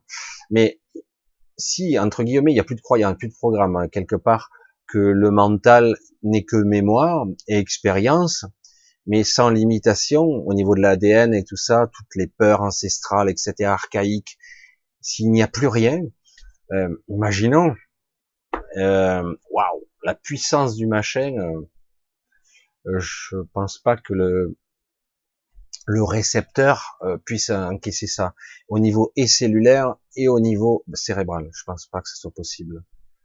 Je veux pas dire que certains sont pas évolués, mais ça me paraît tellement énorme ce processus est une évolution qui sera plus ou moins rapide, et ça passe par une transmutation et cellulaire, cérébrale aussi, et de conscience, le corps mental doit s'adapter, c'est une modification de structure fondamentalement, quoi. c'est ce que je crois, ce que je vois, ce que je constate, me semble. Hein. Donc, euh, en théorie, dans l'absolu, si on posait la question comme ça, s'il n'y avait pas de résistance, si le signal, il n'y a pas de distorsion ou de, de rétention ou de barrage ou d'obstruction ou de distorsion, à la sortie, évidemment, on n'a pas un dieu, mais un être supérieur sur Terre, ça c'est clair. Hein. On a quelque chose qui sort de l'ordinaire. Hein. Ouais. C'est peut-être déjà arrivé d'ailleurs, hein, mais franchement, il faut un corps qui soit capable d'encaisser ça. Parce qu'un corps, c'est pas que la biologie. Hein. Même si dans la médecine biologie, on nous dit qu'on n'est que ça. Euh, les cellules, les machines, tout est à un niveau de conscience différent, mais chacune de nos cellules doit être capable maintenant, parce que c'est ça la conscience aussi. Hein. Euh, je dois être conscient de ce que de ce que je peux faire de mon corps aussi. Alors mon corps fonctionne de façon automatique, de façon inconsciente, d'accord? Mais je pourrais, si j'élargis ma conscience, aussi avoir la maîtrise de mon corps. C'est-à-dire que je peux me guérir tout seul, etc. Je peux régénérer, je peux contacter mes cellules. Par mon niveau de conscience, je peux les ouvrir, je peux augmenter leur niveau d'énergie, je peux les, cap les leur donner une plus grande résistance, que sais-je. Euh, quand quelqu'un respire le prana, je sais que beaucoup ne, le croient pas, quelqu'un respire ce qu'on pourrait appeler l'oxygène, la lumière, la damantine, il y a toutes sortes, selon les cultures c'est dit différemment. Bref, il est capable d'inspirer l'énergie de la vie. Qu'est-ce qui se passe? C'est que quelque chose en nous a commuté, a, a permuté, et d'un coup, ça ça a marché ou pas, les cellules sont capables de se régénérer au niveau cellulaire et non pas au niveau digestif. Parce que un, système digestif, qu'est-ce qu'il fait par capillarité, par il prend, il utilise les molécules qu'il a besoin, ces briques euh, fondamentalement pour construire des cellules, des protéines, des lipides, des glucides. Mais si c'est au niveau cellulaire, il est capable de le prendre au niveau de l'énergie directement. Il n'a pas même plus besoin d'un système digestif, à la limite et il le prend au niveau cellulaire, d'un cran inférieur. Donc, l'organe n'a plus besoin de la fonction. C'est, du coup, c'est analysé et décrypté au niveau du cérébral et probablement au niveau de la conscience aussi, et l'inconscient par la suite. C'est décrypté plus au niveau cellulaire. Ça fonctionne, il déclenche le processus. Il y a quand même un processus conscient qui fait qu'à un moment donné, ça commute ou pas. C'est un travail, un entraînement, comme un, quelqu'un qui s'entraînerait à faire des jeûnes, etc. Et au bout d'un moment, il passe le cap ou pas. Mais c'est vrai que c'est complexe, tout ça. Et ce sont des niveaux de conscience et de l'entraînement. C'est apprendre à être, apprendre à incarner, apprendre à être présent à soi. C'est de la conscience pure. Ça oui et du coup prendre conscience aussi que je peux m'extraire du corps et je peux l'observer. Je peux m'extraire du corps et utiliser euh, des parties de moi pour les réparer. Bref, voilà. Mais voilà. Mais bon, la théorie est jolie, elle est séduisante. Mais je pense pas qu'un corps classique, fondamentalement, c'est pas pour rien qu'on a des limitateurs à la base. C'est pas pour rien. Euh, c'était utile. Après, ça a été utilisé contre nous, mais même amplifié, modifié. Mais on a des limitateurs, c'est pas pour rien. C'est, euh, on a été bridé, hein, sérieusement bridé. Parce que là, si je devais contenir l'énergie d'un soleil, euh, je pense pas que j'y parvienne. Malgré que pourtant, au niveau cellulaire, au niveau hum, particulier, au niveau des particules, au niveau des électrons, au niveau des, des photons qui composent ces électrons, etc. Il y a de l'énergie évidemment. Et euh, tous ces mouvements des molécules, etc. font qu'il y a de l'énergie. Même quand ce corps va mourir, les particules, les molécules seront toujours là, désassemblées, mais euh, ça existera toujours. Alors, intéressant. Alors, une question là de Dina. G. Bonsoir Michel, je voudrais savoir à quoi correspondent le son, le style, les fréquences que l'on peut entendre plus ou moins souvent dans l'oreille et à quoi cela est dû. Ah, ça dépend des sons que tu entends. Alors, euh, c'est qui qui disait ça? Oh, J'ai oublié l'appellation, mais c'est Tesla qui disait que tout est vibration et tout est fréquence, quoi. Bref, je sais pas l'appellation exacte, mais euh, il y a toutes sortes de théories qui Dans la théorie des cordes, j'ai peur de la distordre un peu, je suis pas un spécialiste de la théorie des cordes. C'est une théorie d'abord en plus, c'est pas une absolue. Quelque part, dans le principe de la théorie des cordes, on est dans l'infiniment petit. Une corde qui vibrerait à une telle fréquence particulière, particulière, si elle a, elle a une certaine fréquence, une certaine mélodie, on va dire comme ça, pour qu'on comprenne bien. Cela organisera la matière d'une certaine façon. Si c'est une autre fréquence, ça sera d'une autre façon. En ne dit-on pas, euh, au début, il y avait le verbe. Le verbe est vibration. Il y a les mots qui guérissent. Il y a les mots qui tuent. Hein, il y a certains qui ont bien étudié les fréquences. On sait très bien que pour les plantes, etc., même les animaux et donc nous-mêmes, les fréquences organisent la matière. C'est étrange ça.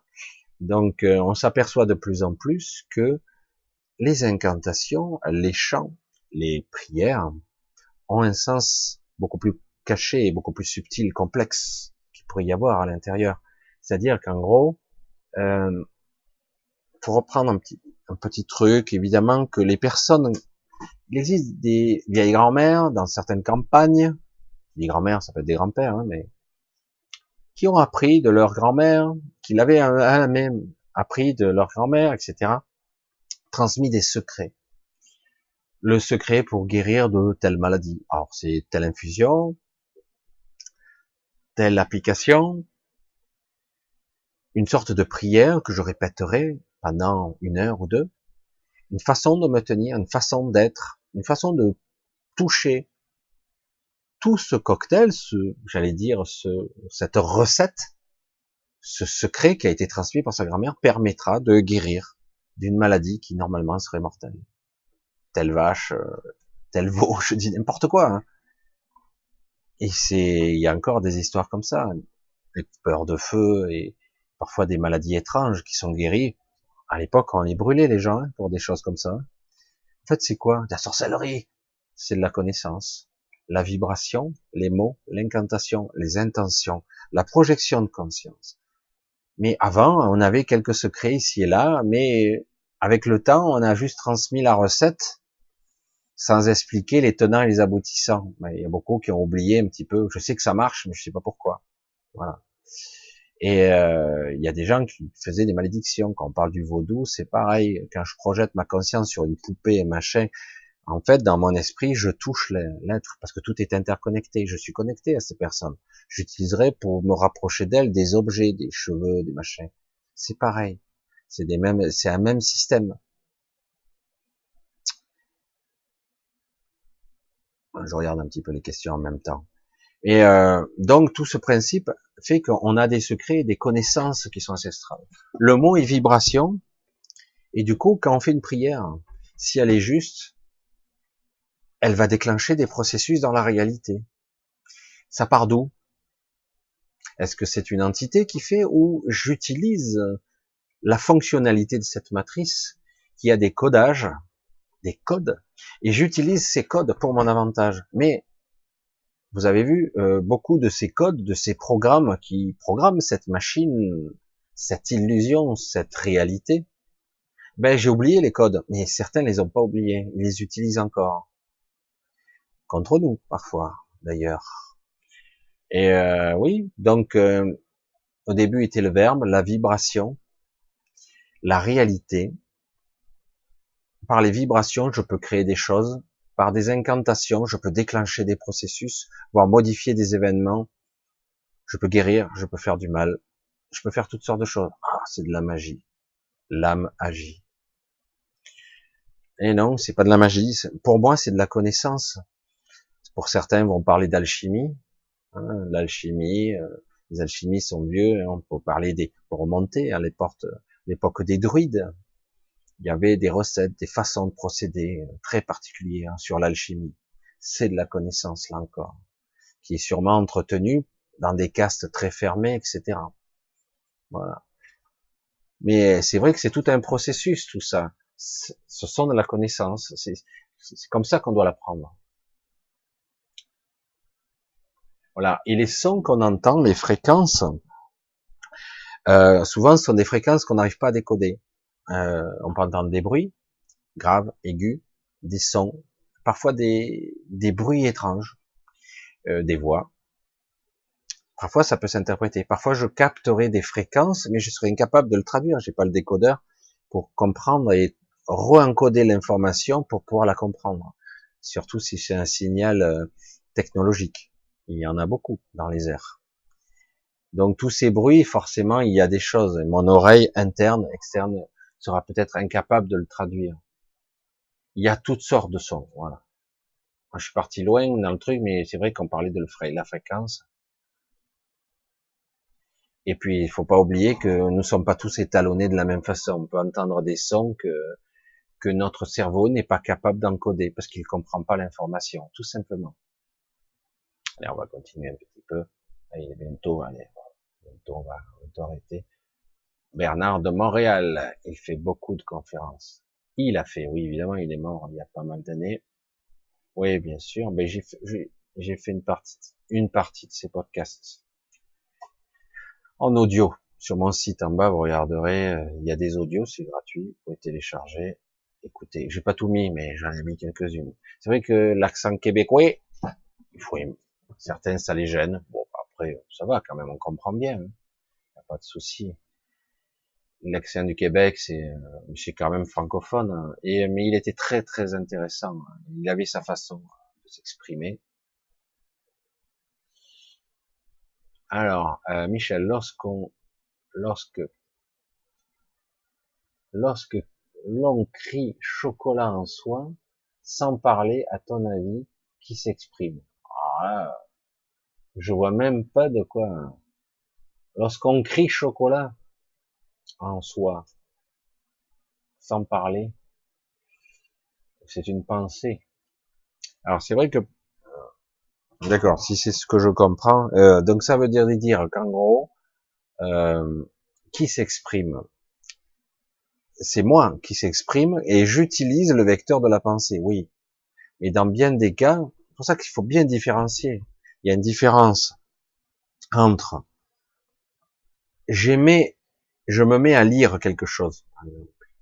Je vais utiliser mon interface mentale, mes pensées pour lire. Mieux encore, je vais entendre ma propre voix dans mes pensées. C'est pas tout à fait vrai, mais j'ai l'impression d'entendre mes propres voix. Moi, je me suis amusé à m'exercer à penser avec la pensée de quelqu'un d'autre. Ça marche avec de l'entraînement. On peut arriver à penser avec la voix euh, d'une femme, d'un homme, d'un homme célèbre ou d'un autre personnage. On peut y arriver. C'est une, c'est une création puisque je peux penser. Cette pensée est une vraiment, c'est une information que je crois entendre mais en réalité c'est une manifestation que je crée. Mais euh, dans bien des cas, la pensée est automatique et générée par mon mental. Donc il y a une partie que je peux moi provoquer, je lis, donc c'est moi qui décide de lire, et il y a par moments des pensées qui me viennent, des sentiments, des peurs, des craintes, des doutes, ça vient pas de moi, ça vient de programmes ancestraux, de croyances, de peurs transgénérationnelles, de phobies euh, complètement dingues, hein, hallucinantes, qui, qui viennent peut-être euh, du j'ai failli me noyer quand j'étais petit, je dis n'importe quoi, mais voilà. Et du coup, mais je l'ai pas en conscience l'information, hein, mais du coup, ben il y a des craintes parce que c'est associé pensée, mental, sentiment, corps émotionnel, tout est lié. Alors du coup, euh, est-ce que j'ai vraiment le contrôle de tout ça? Pas vraiment, non. Alors par moment, j'ai l'impression que je l'ai, puisque quand je me mets à lire, ou que je crie dans ma voix, espèce de connard, mais que je le dis pas en haute voix, mais que je le pense très fort, ben je, pense que j'ai émis les, les je l'ai contrôlé là. Mais par moment, mes pensées, c'est pas moi. Pas vraiment. Mais c'est très difficile de l'identifier. Et comme on parle de guidance ou d'informations qui vous viennent d'en haut, c'est pareil c'est pareil. Il y a des, idées qui viennent, des inspirations qui viennent. C'est qui, d'où ça vient d'où? Ah, ça vient de mon mental. Pas souvent. Hein. Les vraies idées ne viennent pas de votre mental. Le mental ne peut pas avoir d'idées. Le mental ne peut rien créer. Le mental ne peut faire que ce qu'il connaît déjà. C'est tout. L'idée vient par une association de choses et d'informations qui viennent à la verticale et du coup, ah mais si je faisais quoi? Et après le mental va essayer de de mettre en forme. Ah, mais je pourrais le faire avec ça, parce que moi j'ai déjà fait avec ça ça, peut-être que je pourrais le faire. Mais l'idée, elle est venue d'où? Eh oui. Alors, euh, Mich, hein, le mal est apparemment plus fort que le bien, que la lumière. C'est faux. C'est une illusion, ça aussi. Le mal est apparemment plus fort que le bien, que la lumière. J'ai fait une petite vidéo là-dessus. Je sais plus comment elle s'appelait. Ce serait intéressant que tu la regardes. Parce que on s'apercevrait que le bien, euh, la puissance de la vie, la puissance de la création est infiniment plus puissante. Pourquoi? Parce que si c'était pas le cas, il y aurait plus rien déjà. Depuis longtemps. C'est tellement facile de faire le mal. C'est tellement facile de détruire. C'est trop facile. Il ne devrait plus rien y avoir. Depuis longtemps. Franchement, je m'emmerde à construire une maison. Je loue une, une, truc ou des explosifs, je fais tout péter dans la seconde. Hein. Je me suis fait chier pendant des semaines. Oh. Il a fallu beaucoup plus d'énergie pour construire. En plus, il faut l'idée, il faut finaliser, c'est compliqué. Quand je vois dans un mur, sur une route en béton, en plein soleil, dans le sable, il n'y a rien, rien peut sortir. Vous voyez une fleur qui sort. La puissance de la vie, vous la voyez pas d'une fleur qui émerge du béton. Magnifique fleur, bien colorée. Tout est sec, tout est aride. Et mieux encore, vous prenez la fleur, vous la coupez. Là. Ça vous a pris une seconde. Vous avez détruit la fleur. Voilà, vous l'avez dans les mains. Voilà. Et pourtant, cette fleur, elle est, elle a quand même, elle est quand même sortie de ça. Je sais pas si vous pouvez pas percevoir le truc, c'est qu'il y a un problème. La puissance de la vie, de la création, est d'une puissance incommensurable. C'est énorme.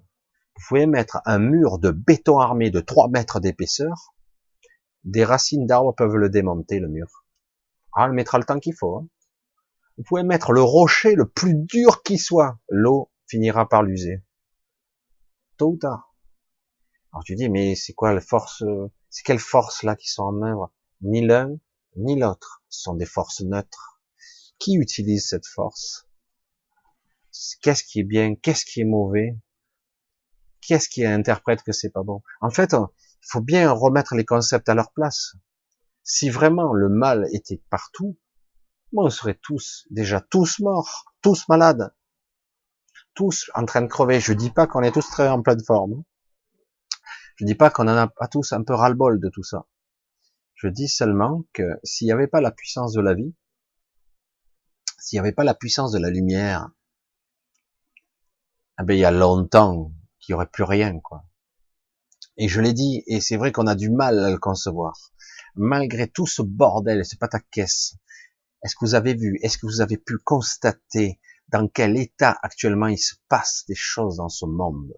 Est-ce que vous le constatez enfin? Le monde couine, il craque, il est dans un état pitoyable. Il y a des milliers d'oiseaux qui crèvent de partout, il y a des tapis de poissons qui meurent par milliers, par centaines de milliers. Les tremblements de terre, il y en a partout, partout. Je veux dire, euh, je dis, c'est la fin du monde là, c'est quoi?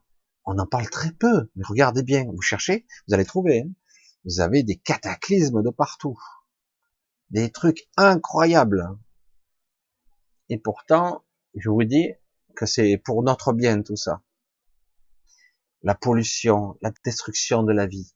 Si vous saviez ce qu'on subit au niveau du corps physique, des fréquences, des bombardements, on vit dans un four micro-ondes.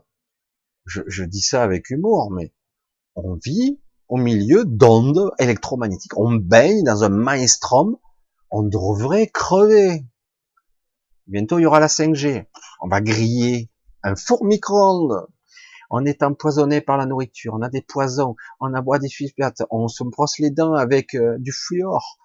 On est encore vivant, c'est dingue. La puissance de la vie. Comment c'est possible? On devrait être mort. Vous le voyez ou pas? Je dis pas qu'on n'est pas malade, je dis pas qu'on n'est pas affaibli, mais c'est quand même assez phénoménal, quoi. Parce que les produits qu'on nous donne sont des poisons violents, quoi. C'est assez croyable. Il y en a, hein. Dans l'eau qu'on peut boire, c'est incroyable. Il dit, oh, mais non, c'est de l'eau potable. L'eau comment? L'eau potable. Pardon, j'ai pas entendu le mot là. Potable. Allez voir le mot définition potable, ce que ça veut dire. Parce que c'est potable, c'est pas un truc excellent. Hein. Potable, c'est limite. Hein. C'est potable, c'est, vous savez, c'est ouais, ça va. C'est potable, pour ne pas dire passable, craignos même. Hein. Euh, il y a des eaux que certains boivent, ils devraient être morts. On, boit de l'eau fluorée, quoi. On boit de l'eau chlorée. Euh, oh, du chlore. Je veux sais pas, c'est de la javel.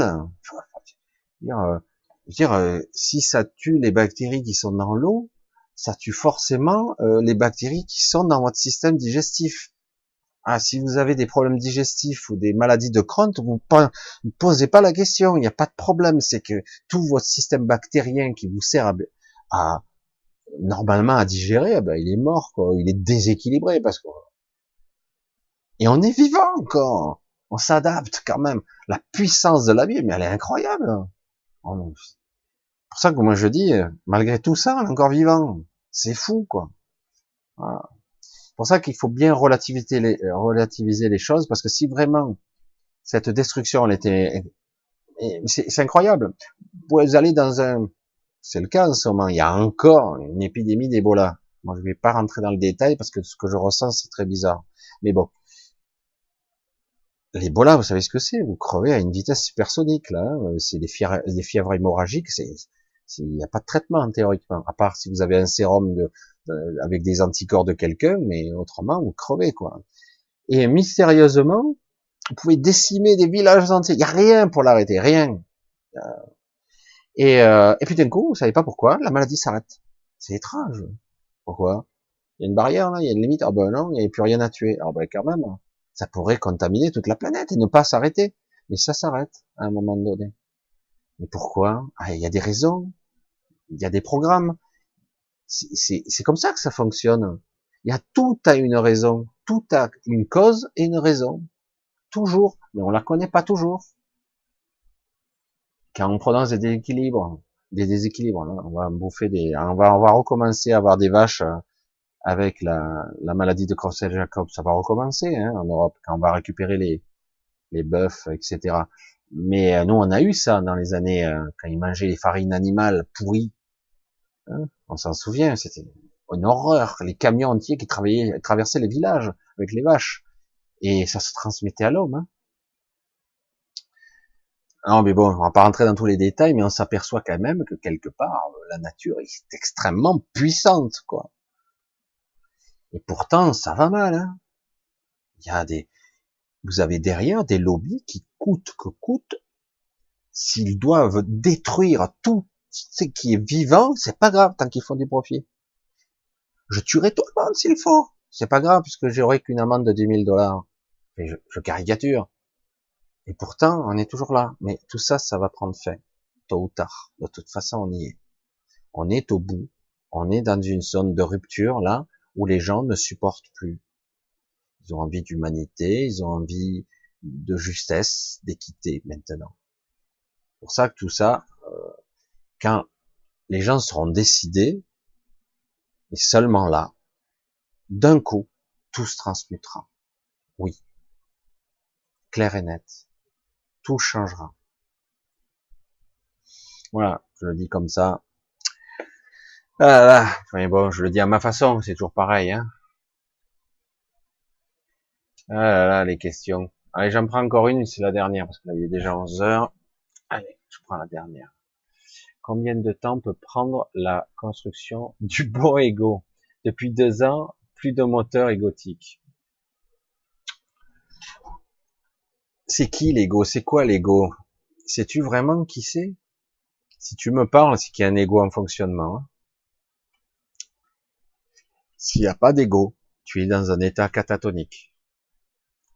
Donc on peut vivre sans ego à la condition que la conscience supérieure fasse son travail. Du coup, tu auras des gens qui seront pas bavards. Il manquera des choses qu'on ne pourra pas interpréter. Mais on peut vivre sans, réellement. Mais la construction de l'ego, elle se refait tout de suite, quelque part. Ça se remet en route. C'est une, c'est quoi l'ego? C'est une, comme si à l'intérieur de nous, il y avait des miroirs déformants. C'est nous-mêmes, l'ego, mais qui passe à travers des miroirs déformants. Je caricature, je simplifie, et c'est ça. En gros, c'est ce que je suis, ça passe à travers des couches de croyances, etc. Et à la sortie, ben, euh, ce qui avait la lumière originelle de ce que je suis, eh ben, était distordu. Mais l'ego, il va créer sa propre interface pour communiquer, exister ici là. Mais théoriquement, on peut. Moi, je dis, j'en suis certain que maintenant, avec une certaine évolution, on peut s'en passer. Mais les personnes que je vois qui me disent qu'ils n'ont pas d'ego, j'en ai vu, hein, j'en ai rencontré, y compris dans ma. Bref, je vais pas rentrer dans les détails. Bref, et euh, c'est pas vrai. Il y a, il peut y avoir un ego plus faible, un ego amoindri, pas un gros ego, un ego classique qui suffit, mais pas d'ego du tout. Il y a très peu de personnes. Il faut avoir un niveau de conscience très évolué pour avoir pas d'ego ou presque pas d'ego, quoi. Euh, L'idéal, c'est d'avoir un ego à son service. C'est tout simplement. Combien de temps? Moi, je, je pense qu'un système, quelqu'un qui serait catatonique et qui qui redémarre la machine. Au départ, bon, il y a peut-être des traumatismes à régler, à recabler, à restructurer. Ça dépend des gens. Mais si quelqu'un revient d'un burn-out et qu'il a un éveil de conscience ou un walk-in, comme on dit souvent, c'est-à-dire que c'est le grand soi, c'est le soi supérieur qui intègre le corps, en partie, hein. mais en tout cas il y a une connexion directe. Euh, dans ces cas-là, c'est très rapide, quelques semaines, tout au plus. Et très vite, ça, redevient cohérent. Et par contre, les gens qui me disent j'ai plus d'ego, je, je suis désolé. Je le vois. Hein. euh, c'est très difficile. C'est pour ça que déterminer, alors les, les, les psychologues, les psychiatres vont s'amuser à décortiquer, mais personne n'aura la même définition de l'ego. L'ego, c'est ce que je suis, c'est moi, c'est mon personnage, c'est mon caractère, c'est mon identité c'est ce que je suis là. Mais je ne suis pas ça, en réalité.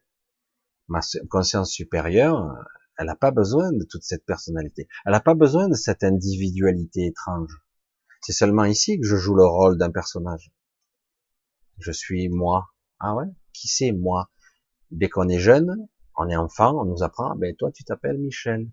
Ah, d'accord, l'ego se forme. Identité je suis moi et tu es toi. L'ego. Voilà. C'est une erreur fondamentale parce qu'on pourrait dire je suis tout le monde. Mais non. Je m'identifie. J'ai ma carte d'identité, on crée l'ego. Ah, l'ego c'est aussi ah ben, je suis intelligent ou je suis bête? Je suis beau ou je suis laid. C'est ça l'ego aussi. C'est créer une image. C'est l'ego. Et euh, pour ça que à un moment donné, si j'ai conscience de tout ça, il y a certaines valeurs, certains jugements de valeurs qui vont disparaître. Et du coup, sans intérêt. Ça fait deux ans, plus de moteur égotique. Je dirais, depuis deux ans, tu es tombé dans une forme d'humilité. Mais l'ego est là. Il est juste retombé à une proportion normale. Certains ont des gros égos, euh, ils ont besoin d'être valorisés, euh, ils ont besoin qu'on les vente, qu'on les, qu'on les mette en avant, etc. Il y en a beaucoup. Euh, il y a des gens qui ont besoin de cette énergie-là. Oh, je suis quelqu'un de formidable et tout. Vous trouvez pas? Vous trouvez pas? Et il faut tout de suite. Euh, et après il dit non mais j'ai plus d'ego, je suis modeste. Non. L'humilité et l'ego, euh, c'est pas trop compatible. Allez, euh, Qu'est-ce qu'il y a d'autre Parce que là, il est 11h10.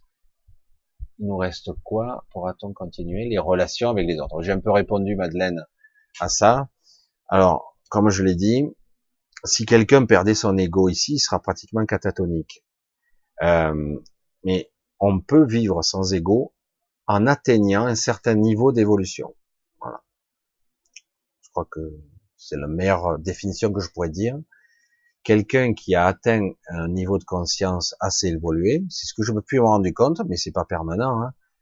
Et euh, quand on arrive à un certain niveau, on s'aperçoit que l'ego est notre ennemi. Oui, c'est lui qui me qui a programmé beaucoup de choses en moi. Oui, avec des des ramifications dans la mémoire du mental, entre autres l'âme aussi. Et oui, l'âme a beaucoup de mémoire. En fait, c'est pétri de ça. Et euh, et du coup, l'ego est comme est bloqué. Mais avec un niveau de conscience supérieur, conscience élargie, l'ego est sans intérêt. Il n'y en a plus besoin, puisqu'à un moment donné, il y a une connexion directe, tu peux être toi directement. Alors, mais si on n'est pas préparé, la plupart des gens, ben, ils vont être catatoniques, quoi, ou euh, sans ego, ben, il y a, y a plus de personnalité, il y a plus de personnalité. Mais si avec on a une conscience supérieure qui a pris le dessus, euh, la personnalité, euh, en fait, on reconnaît plus la personne même, à la limite. Ça devient quelqu'un d'autre, quelqu'un qui est plus transpersonnel, qui est moins un individu, en tout cas. c'est très difficile à détailler, hein. mais en fait, ça demande une évolution spirituelle avant, hein, évidemment. Parce que le système de l'ego mental est étroitement lié à la personnalité. Tous les programmes, tous les trucs, tout ce que je crois à l'école, ce que j'ai subi, ce que je crois sur moi. Voilà, ça c'est l'ego. Euh, certains ont des égos démesurés, ils ont besoin. D'autres ont des petits égos euh, modestes, trop humbles. Il faut avoir un ego correct. Mais après, euh, on peut prendre le contrôle sur l'ego avec une certaine expérience. Mais honnêtement, c'est quelque chose de complexe qui demande un état d'esprit permanent, un état de vigilance, de présence permanent. Certaines personnes, je pense, qui sont très évoluées, qui sont dans un état contemplatif, ou quand ils sont en contemplatif, l'ego il a presque disparu hein, complètement. Et mais quand ils reviennent, l'ego revient un petit peu mais globalement, normalement, ils sont mieux, ils ont une meilleure maîtrise. C'est pour ça que c'est délicat. Mais moi, l'expérience que j'en vis, c'est que je comprends que mon ennemi, c'est mon ego, bien souvent, parce qu'il me la joue en travers un peu trop souvent. Et maintenant, je le vois beaucoup plus souvent qu'avant. C'est lui qui me limite. Et donc, maintenant, je veux plus de ça. Une fois qu'on l'a bien identifié, je dis bon, maintenant tu m'as, tu m'as gavé, c'est moi qui le contrôle, c'est moi qui veux piloter le véhicule. Toi, si tu veux me faire le plus gros, pas de problème, mais ce genre de peur et de limitation, j'en veux plus. Voilà, c'est aussi simple que ça. Euh, à propos de la matrice, nous ne sommes pas en prison, nous sommes la prison. Hmm, intéressant. Allez, ce sera la dernière question. Hein. Madeleine, à propos de la matrice, nous ne sommes pas en prison, nous sommes la prison. Oui, je pense que c'est vrai. Pas complètement. Il y a la prison, mais cette prison aujourd'hui, elle, elle y est quasiment plus. Donc, euh, mais on croit qu'elle y est toujours. C'est euh, nous sommes la prison. En fait, il y a plusieurs prisons. Voilà, c'est comme ça que je vais le dire. Il y a une prison qui serait illusoire, un carcan mental, donc nous sommes emprisonnés nous-mêmes, nous sommes dans l'illusion que nous sommes libres, mais en réalité nos propres croyances nous limitent. Nos propres peurs nous empêcheront de faire des choses, etc. Donc nous sommes emprisonnés dans notre propre mental qui nous limite. Oui, nous sommes notre propre prison. Mais l'extérieur, c'est aussi la, manifestation. C'est vrai que quelque part, on pourrait dire, oui, euh, c'est la réalité, euh, euh, c'est moi qui crée cette prison. Pas à ce niveau. À un autre niveau, c'est vrai. À ce niveau-là, non. Parce que ce niveau-là, il y a une influence et on nous a emprisonnés. Oui. À un autre niveau, oui, c'est moi qui crée la manifestation. C'est moi qui suis le créateur de mon propre royaume, de ma propre peur. C'est moi qui vis mes propres expériences. C'est pour ça que c'est compliqué. Il y a de multiples niveaux. C'est pour ça que depuis le début, on parle de multidimensionnalité. C'est très complexe. Selon de l'endroit où on regarde, la réalité n'est pas la même. Mais c'est vrai que quand on est empêtré en bas, on se dit, bon, mais il y a la prison de la matrice. Maintenant qu'on doit se libérer, il y a la prison de notre carcan mental. On nous a mis des programmes limitateurs. À nous de prendre conscience qu'en fait, je suis pas obligé, même si c'est puissant, d'obéir à mes pulsions. C'est puissant, hein, mes pulsions de colère, de rage, de peur, sexuelle aussi. Toutes les pulsions. ce sont des pulsions et ce sont des programmes. Je peux ne pas céder. Et c'est un choix. Je peux être faible et dire, bon, je cède. Voilà. Et donc, oui, nous sommes à la fois la même prison, mais pas seulement. Ça dépend de quel niveau on se situe. Parce que la prison se situe sur de multiples niveaux. Et oui, c'est pour ça que c'est pas si simple. Voilà, je sais pas ce qu'il y avait.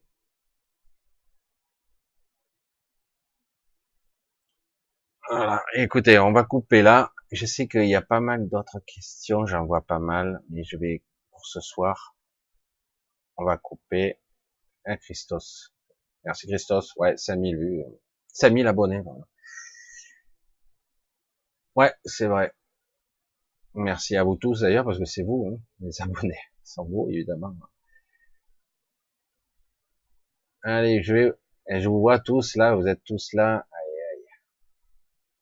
Et il y en a, il y en a, il y en a. Et je pourrais y passer la nuit, je crois. Ouais. Non, les acouphènes, les fréquences, etc. Bon, allez, je vais vous dire, autrement, là, j'arrête plus, quoi. Là, ça fait déjà trois bonnes heures que je tourne, un peu plus même. Alors, je vais vous dire euh, bonsoir, euh, vous dire à bientôt, vous remercier pour tout ce que vous êtes, euh, et euh, pour votre patience aussi, pour rester avec moi. Parce que voilà, j'ai eu un démarrage un peu laborieux ce soir. J'arrêtais pas, j'étais pas en forme. Et puis là, impeccable. Après, je me suis lancé. Donc, ben, je vous embrasse tous. Je vous dis à très bientôt. On verra comment ça donne. C'est vrai que la semaine prochaine, on sera ben, le 17 août. Ça va être la semaine du 15 août. Ça va être un peu la pagaille. Je pensais pas qu'il y ait autant de monde en plein mois d'août. Et finalement, il y a quand même pas mal de personnes. Donc, eh ben, écoutez, je vous embrasse tous, je vous souhaite le meilleur, et, voilà, je vous dis à très bientôt, je sais plus si je voulais dire quelque chose, il va falloir que je note tout, parce que j'oublie, et euh, je vous embrasse, et euh, au minimum, je pense, à moins d'un changement, à samedi prochain. Bye bye, ciao.